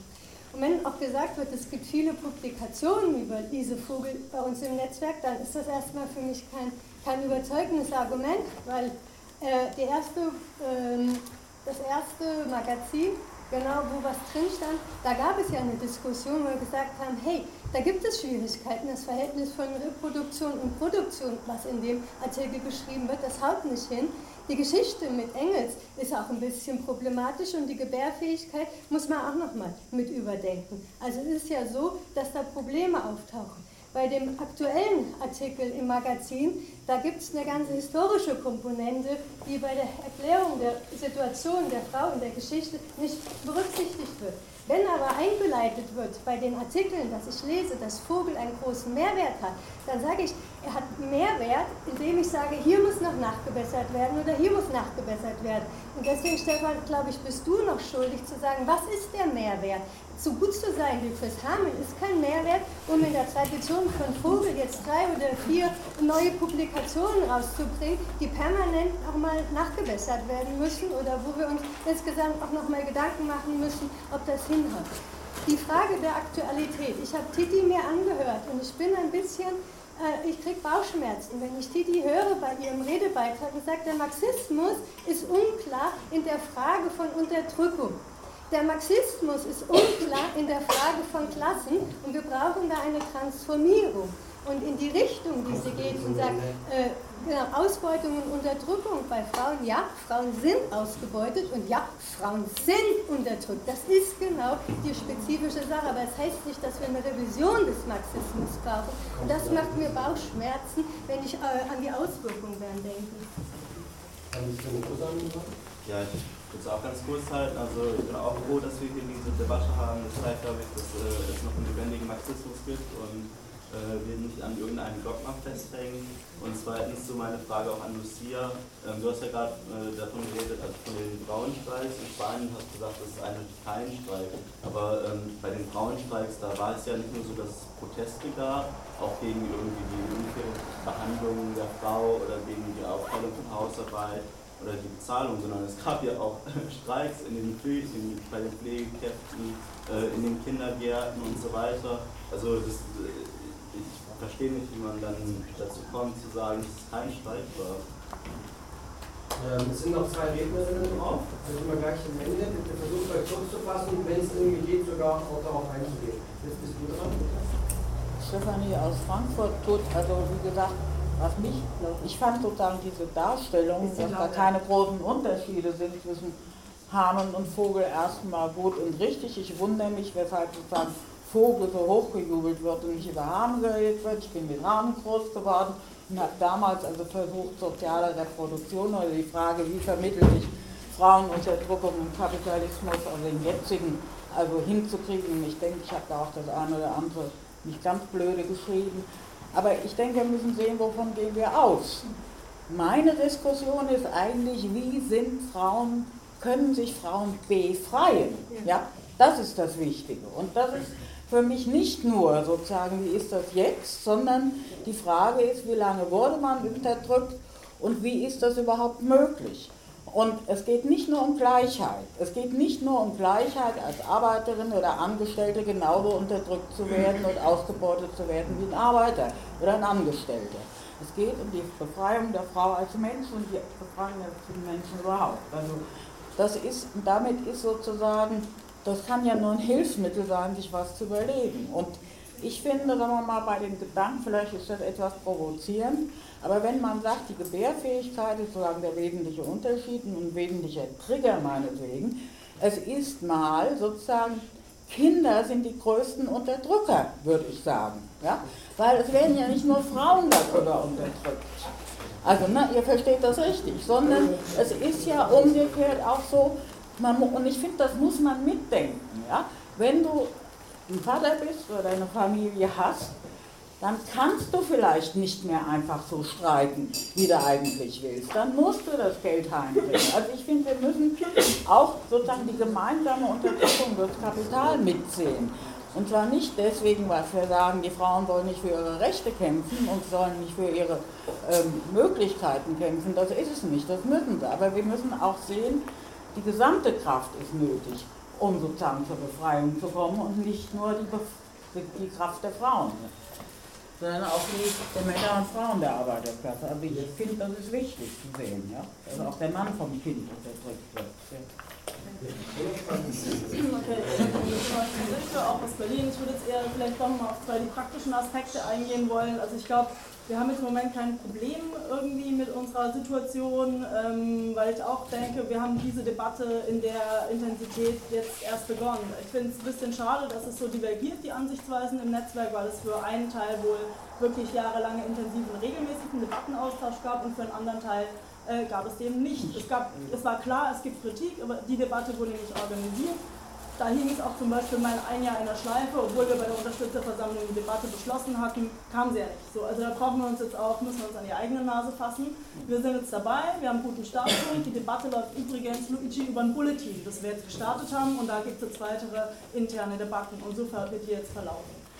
Ähm, zu der praktischen Sache, genau der Frauenstreik. Das hat mich auch ein bisschen verwundert, auch sozusagen jetzt nochmal mit der Unterstützerversammlung der letzten, weil ich das Gefühl bekommen habe und habe es aber auch nicht gut auseinandergesetzt und erklärt bekommen, die Theorie ist SRT und die Praxis ist Frauenstreik und wir schreiben das so auf als Max 21 und beschließen es bei der UV.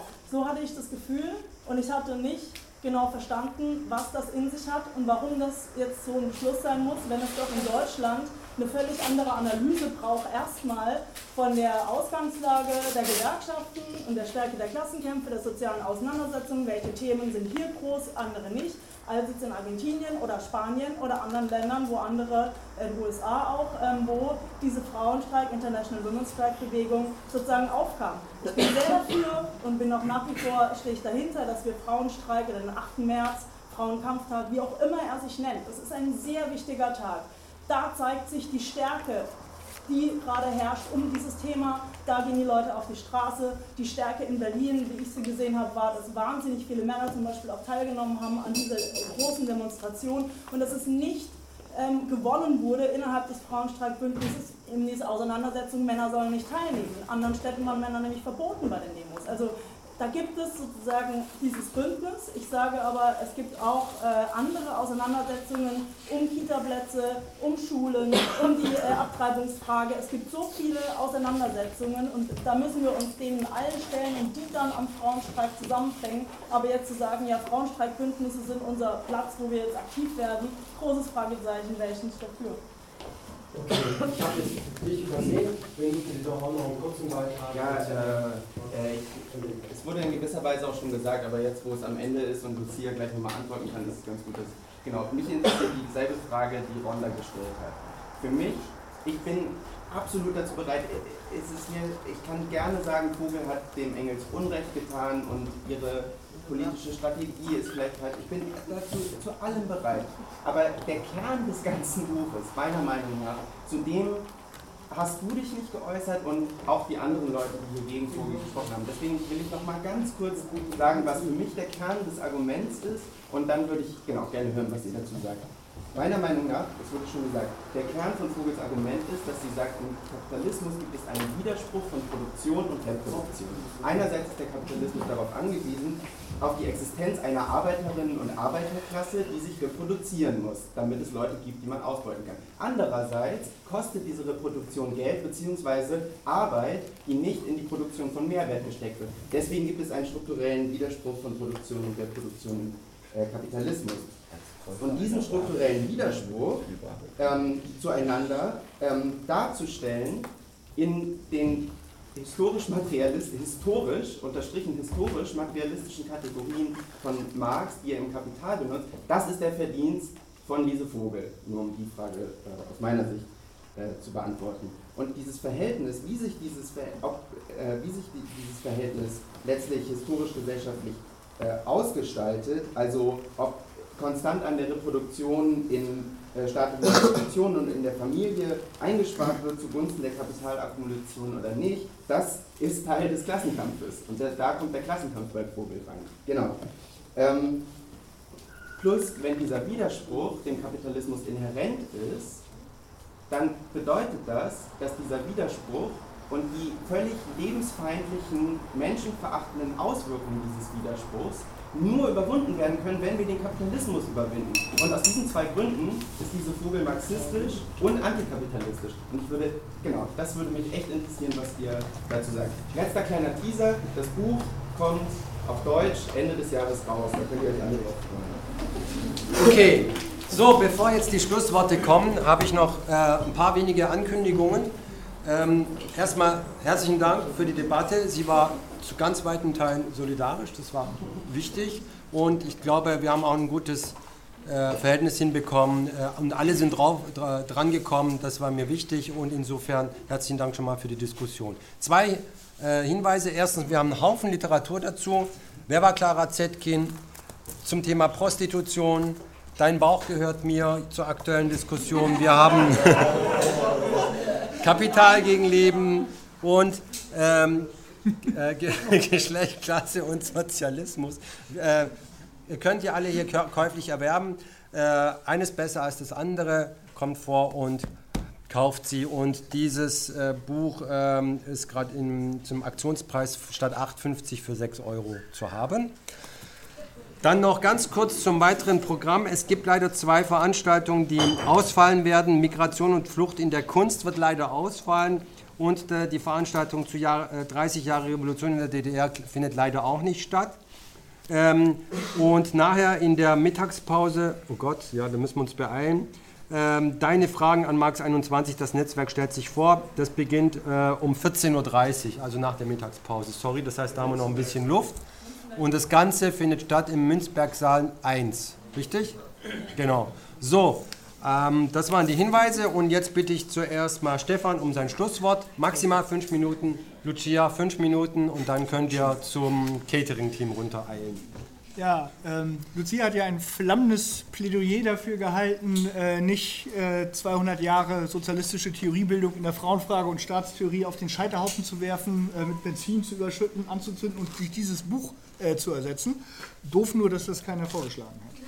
Äh, das ist überhaupt nicht der Punkt gewesen. Mein Referat, und das ist das Interessante an der Debatte, ich habe ein Referat gehalten zu einer Theoretikerin, wie ich es immer mache, nämlich dass ich das rauspickel, sozusagen, was ich die richtigen Grundgedanken finde. Und ich bin sowohl nach deinem Vortrag, Lucia, als auch nach der gesamten Debatte genauso schlau wie vorher. Findet ihr es jetzt richtig, was ich gesagt habe, oder finde ich es falsch?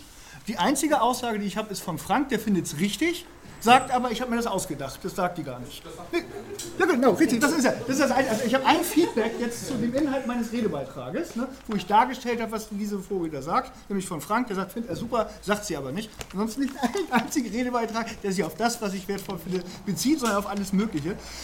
Das ist eine Art von Theoriebildung, die mir fremd ist. Wirklich fremd ist, muss ich sagen. Und ich auch, weil, weil der, ähm, das, Entscheidende, das Entscheidende für mich ist doch, mich hatte, also ein paar Beispiele genannt. Also ja, äh, wir haben ein äh, aufmerksame Leser unserer Texte zu Rassismus zum Beispiel, werden darauf stoßen, wer das mal, was in den 90ern geschrieben wurde und Ende 2000 hat, darauf stoßen, dass ein Begriff und ein Theorem da auftaucht, was in den 90ern nicht aufgetaucht ist. Das heißt kultureller Rassismus sozusagen, das ist ein theoretisches, es ist ein Theorem, wo eigentlich drin steht, der Rassismus hat einen Formwechsel so ein Stück weit gehabt, nicht aufgehängt sozusagen an konstruierten Rassen, sondern Kulturkreise und so weiter und so fort, Religion. Ne? Und da ist draufgesetzt, äh, da ist draufgesetzt unsere ganze Analyse von Islamophobie, etc. pp. Das haben wir uns ja nicht ausgedacht. Es gibt Theoretiker, das kommt aus einem Werk von Immanuel Wallerstein und Etienne Balibar, das sind französische Philosophen, die äh, unter der Überschrift Rassismus ohne Rassen das 1990 so theoretisiert haben. Das haben wir genommen, weil es gut ist. Das ist gut, da kannst du viel erklären. Ansonsten stehst du nämlich immer da in der Diskussion. Die Leute sagen, das ist kein Rassismus gegen Muslime, weil das ist ja keine Rasse, die es so und so nicht gibt. Ne? Das haben wir einfach genommen. Niemand stört sich, niemand stört sich daran. Wenn ich jetzt also einen Kettenbrief kriegen würde, die Immanuel Wallerstein und Herrn Balibar, also gar keine Marxisten, fängt schon mal an, ne, die mir sagen, was die alles in Verbrechen in ihrem Werk und in ihrem Övre da äh, verbrochen haben, ne, dessen wird immer noch nicht die Frage beantwortet, ist das gut, kultureller Rassismus oder nicht? Jetzt können wir damit arbeiten vernünftig. Ne? Und das kann ich fortsetzen, tausend Sachen. Wir haben mal, wir haben tatsächlich eine Ersetzung theoretisch gemacht im Netzwerk. Wir hatten, aufmerksam wir sehen, eine Broschüre von Alex Kalinikos zur Theorie des Holocaustes, ne? Ausloten der Tiefen. Die findet ihr nicht mehr auf dem Bücherschrank und die ist tatsächlich ersetzt, komplett ersetzt durch ein Buch von Hajo Henisch zum Faschismus und Holocaust. Wieso? Weil wir das, was der Hajo Henisch da gemacht hat, stärker, überzeugender und besser finden, als das, was der Klinikos gesagt hat, den er explizit kritisiert, äh, dessen geht. Der Hajo beruft sich auf äh, einen Theoretiker Franz Neumann, ne, äh, der in einem Buch Behemoth äh, einen theoretisch-faschistischen Doppelstatus entwickelt hat. Ne, nimmt das Konzept sozusagen, baut es ein in einem vernünftig äh, marxistischen Rahmen mit Rückgriff auf Trotzki und so weiter und so fort. Ne. Auch hier nützt es meines Erachtens nichts zu sagen, was für Verbrechen Franz Neumann, der auch kein Marxist war, ne, alles gemacht hat. Ich finde das eine Art und Weise, ne, sozusagen mit Theorie umzugehen, die ich schlicht und ergreifend nicht teile. Was man beweisen, der Beweis ist nicht erbracht worden, meines Erachtens nach, ist sozusagen, wir reden hier, kann es das Richtige im Falschen geben? Kann es bei falschen Prämissen, falsche Richtung, ein Werk, was in einer Zeit total behaftet ist von den Diskussionen der Zeit, einen guten Gedankengang geben, ne? eine Systematik, eine Erklärung, die wir rausnehmen können? Ja oder nein? Ich sage ja, sozusagen, es ist kein Gegenargument gekommen bisher, äh, dass man es machen kann. Deswegen sozusagen werde ich auch weiterhin sagen ja, ne? bis man mir das Gegenteil widerlegt. Warum diese Vogel und nicht Hameln? Mein Gott, jede Generation findet ihren eigenen Zugang sozusagen zu den ganzen Sachen und ihre eigenen Theoretiker äh, dessen. Und hinten kackt die Ente. Frage ist, was hinten rauskommt. Zu welchen Schlussfolgerungen kommen sie praktisch und theoretisch dessen? Öko-Frage. Ich habe mein Handwerk bei Emma Altvater gelernt in der Frage Marxismus und Ökologie. Ne? Das ist das Standardwerk, das haben wir gebimst damals, ne? so hängt das alles zusammen. Ne? Stelle fest, der ist gar nicht mehr bekannt unter den jungen Leuten. Ne? Wieso? Der ist ja auch tot äh, mittlerweile. Ne? Die ziehen sich den Cap Climate and Capitalism Block rein und Ian Engels und die ganzen Theoretiker dahin. Ist aber im Endeffekt völlig wurscht, weil der Ian Engels und der John Bellamy Foster und der, äh, und der Emma Altvater im Kern alle dasselbe argumentieren. Nämlich vom Kapital aufsteigend, herleitend, warum die Akkumulation des Kapitalismus naturnotwendig die Naturschranken sprengt ne? und deswegen Kapitalismus immer Umweltzerstörer sein wird und deswegen der Kapitalismus weg muss und so. Ne? Das ist doch ganz normal dass die Leute ihren eigenen theoretischen Zugang ist es. Wir haben die Debatte deswegen, weil der theoretische Zugang, der, wie ich glaube ich gut demonstriert habe, kongruent ist mit dem, der Chris Harmon hat, ne, äh, der theoretische Zugang gesagt wird, äh, das führt zu völlig falschen Schlussfolgerungen. Wir hatten noch einen Test der Praxis. Es gab doch einen Frauenstreik am 8. März. Wenn die Theorie stimmen würde, dass eine Praxis und Theorie kommt, hätte es im Netzwerk unterschiedlich. Der Frauenstreik ist aus dem Textbuch des sozialistischen Feminismus, in der gesamten Grundanlage, ne, wie das da angelegt wurde. Streik in der Fabrik, Streik im Haushalt, alles dasselbe, alles sind feministische Kämpfe. Wenn die Theorie stimmen würde, dass wir hier völlig divergierende theoretische Ansätze haben, müsste es ein Auseinanderfallen des Netzwerkes praktisch in der Frauenstreikfrage gegeben haben. Hat es aber nicht gegeben, sondern eine gemeinsame Intervention. Der, äh, der Artikel zum Beispiel von der Janira Wolf, das ist der Goldstandard gewesen. Eine sehr gute Artikel geschrieben äh, zur Intervention im Frauenstreik, wo die Problematiken sind. Ne? Und deswegen denke ich, äh, wenn sich aus, sozusagen, wenn sich keine unterschiedlichen praktischen Schlussfolgerungen ergeben, so what?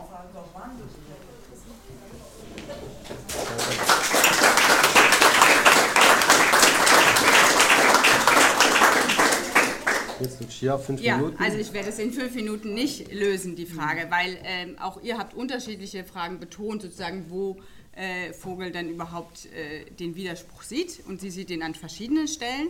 Ähm, und ähm, ich, also Ronda, so wie ich dich verstanden habe, können wir Vogel dann also nicht mehr nehmen, wenn wir Frauenunterdrückung erklären wollen. Also da wäre ich sehr zufrieden, wenn wir sozusagen das das Ergebnis der Debatte heute ist, sondern wir nur noch diskutieren, wie sich der Widerspruch zwischen allgemeiner Produktion und allgemeiner Reproduktion darstellt und ob es diesen Widerspruch gibt. Ja, also gestern gab es auch äh, mit dir gesagt haben, es gibt eine Einheit davon und es gibt den Widerspruch und nicht in der Form und er kann überwunden werden. So, jetzt möchte ich mal gerne darauf aufgehen, welche Widersprüche es meiner Meinung nach gibt. Also bei Vogel sagt, dass die verminderte Arbeitsfähigkeit der Frauen während des Kinderkriegens schaffe einen Widerspruch für die herrschende Klasse. Das ist der, äh, der, den sie betont, meiner Meinung nach. Ich weiß nicht, ob ihr den meint, dass das ist, was wir nehmen sollen. Ist es nicht. Okay. Ja, dann gut, dann müsst ihr nochmal sagen, welchen äh, ihr meint, den wir nehmen sollen. Ja? Äh, also wo ist Ihre neue Idee, äh, die, die, die wir brauchen? Ja, das äh, hast du ja nicht referiert, du hast ja Hamen referiert. So. Ähm, deswegen ist dann auch schwierig, darauf einzugehen. So, ähm, was, wo ich den Widerspruch sehe, ist zwischen Kapital und Arbeit. Das habe ich auch vorhin durchgemacht. Und der drückt sich auch erstens in der Frage des Lohnes aus, in der Frage der Lohnnebenkosten und ähm, in der Frage, ähm, wie äh, und das, da ist es erst relevant, wenn es keinen Nachschub an Arbeitskräften äh, mehr gibt, ja, die sozusagen durch die ähm, ähm, ursprüngliche Akkumulation in die Städte getrieben werden und so weiter und so fort. Wenn es diesen, diesen Nachschub nicht gibt und bei einem äh, äh, späteren Kapitalismus, entwickelteren, und da kommen wieder die Produktivkräfte ins Spiel, ja, das habe ich vorhin so, versucht zu erklären, in dem Moment, wo es mehr ausgebildete Arbeitskräfte braucht, ähm, äh, dann auch äh, die nicht sofort wegsterben sollen, ja, wenn sie teuer ausgebildet werden, und so weiter, dann macht es auch Sinn, äh, ein Gesundheitswesen zu etablieren und dann macht es auch Sinn, ähm, ähm, äh, Schulen zu etablieren und so weiter und so fort. Und da können wir ähm, auch weiter dran diskutieren. Und ich glaube, je, je, konkreter wir in den Fragen werden und je historisch konkreter und aktueller, desto äh, weniger Differenzen haben wir. Ja? Ähm, so, äh, und je abstrakter wir irgendwelche äh, vogelschen Widersprüche benutzen, desto äh, unklarer bleibt eigentlich die Frage. So, ähm, und ähm, die, der, also der Sozialstaat ist durchzogen von Widersprüchen. Ja? Äh, zwischen den einzelnen Kapitalisten, wie gesagt, das habe ich vorhin ausgeführt. So, ähm, so den, den Widerspruch, den Vogel aufmacht, löst der Kapitalismus in unterschiedlichen Formen. Er löst sie durch die Doppelbelastung der Frauen, ähm, äh, er löst sie mal durch die stärkere Berufstätigkeit, mal durch weniger Berufstätigkeit. Der Kapitalismus ist enorm flexibel und deswegen ist die Gebärfähigkeit eine Kategorie, eine Nullkategorie, also eine, die nichts erklärt, die da ist, ja?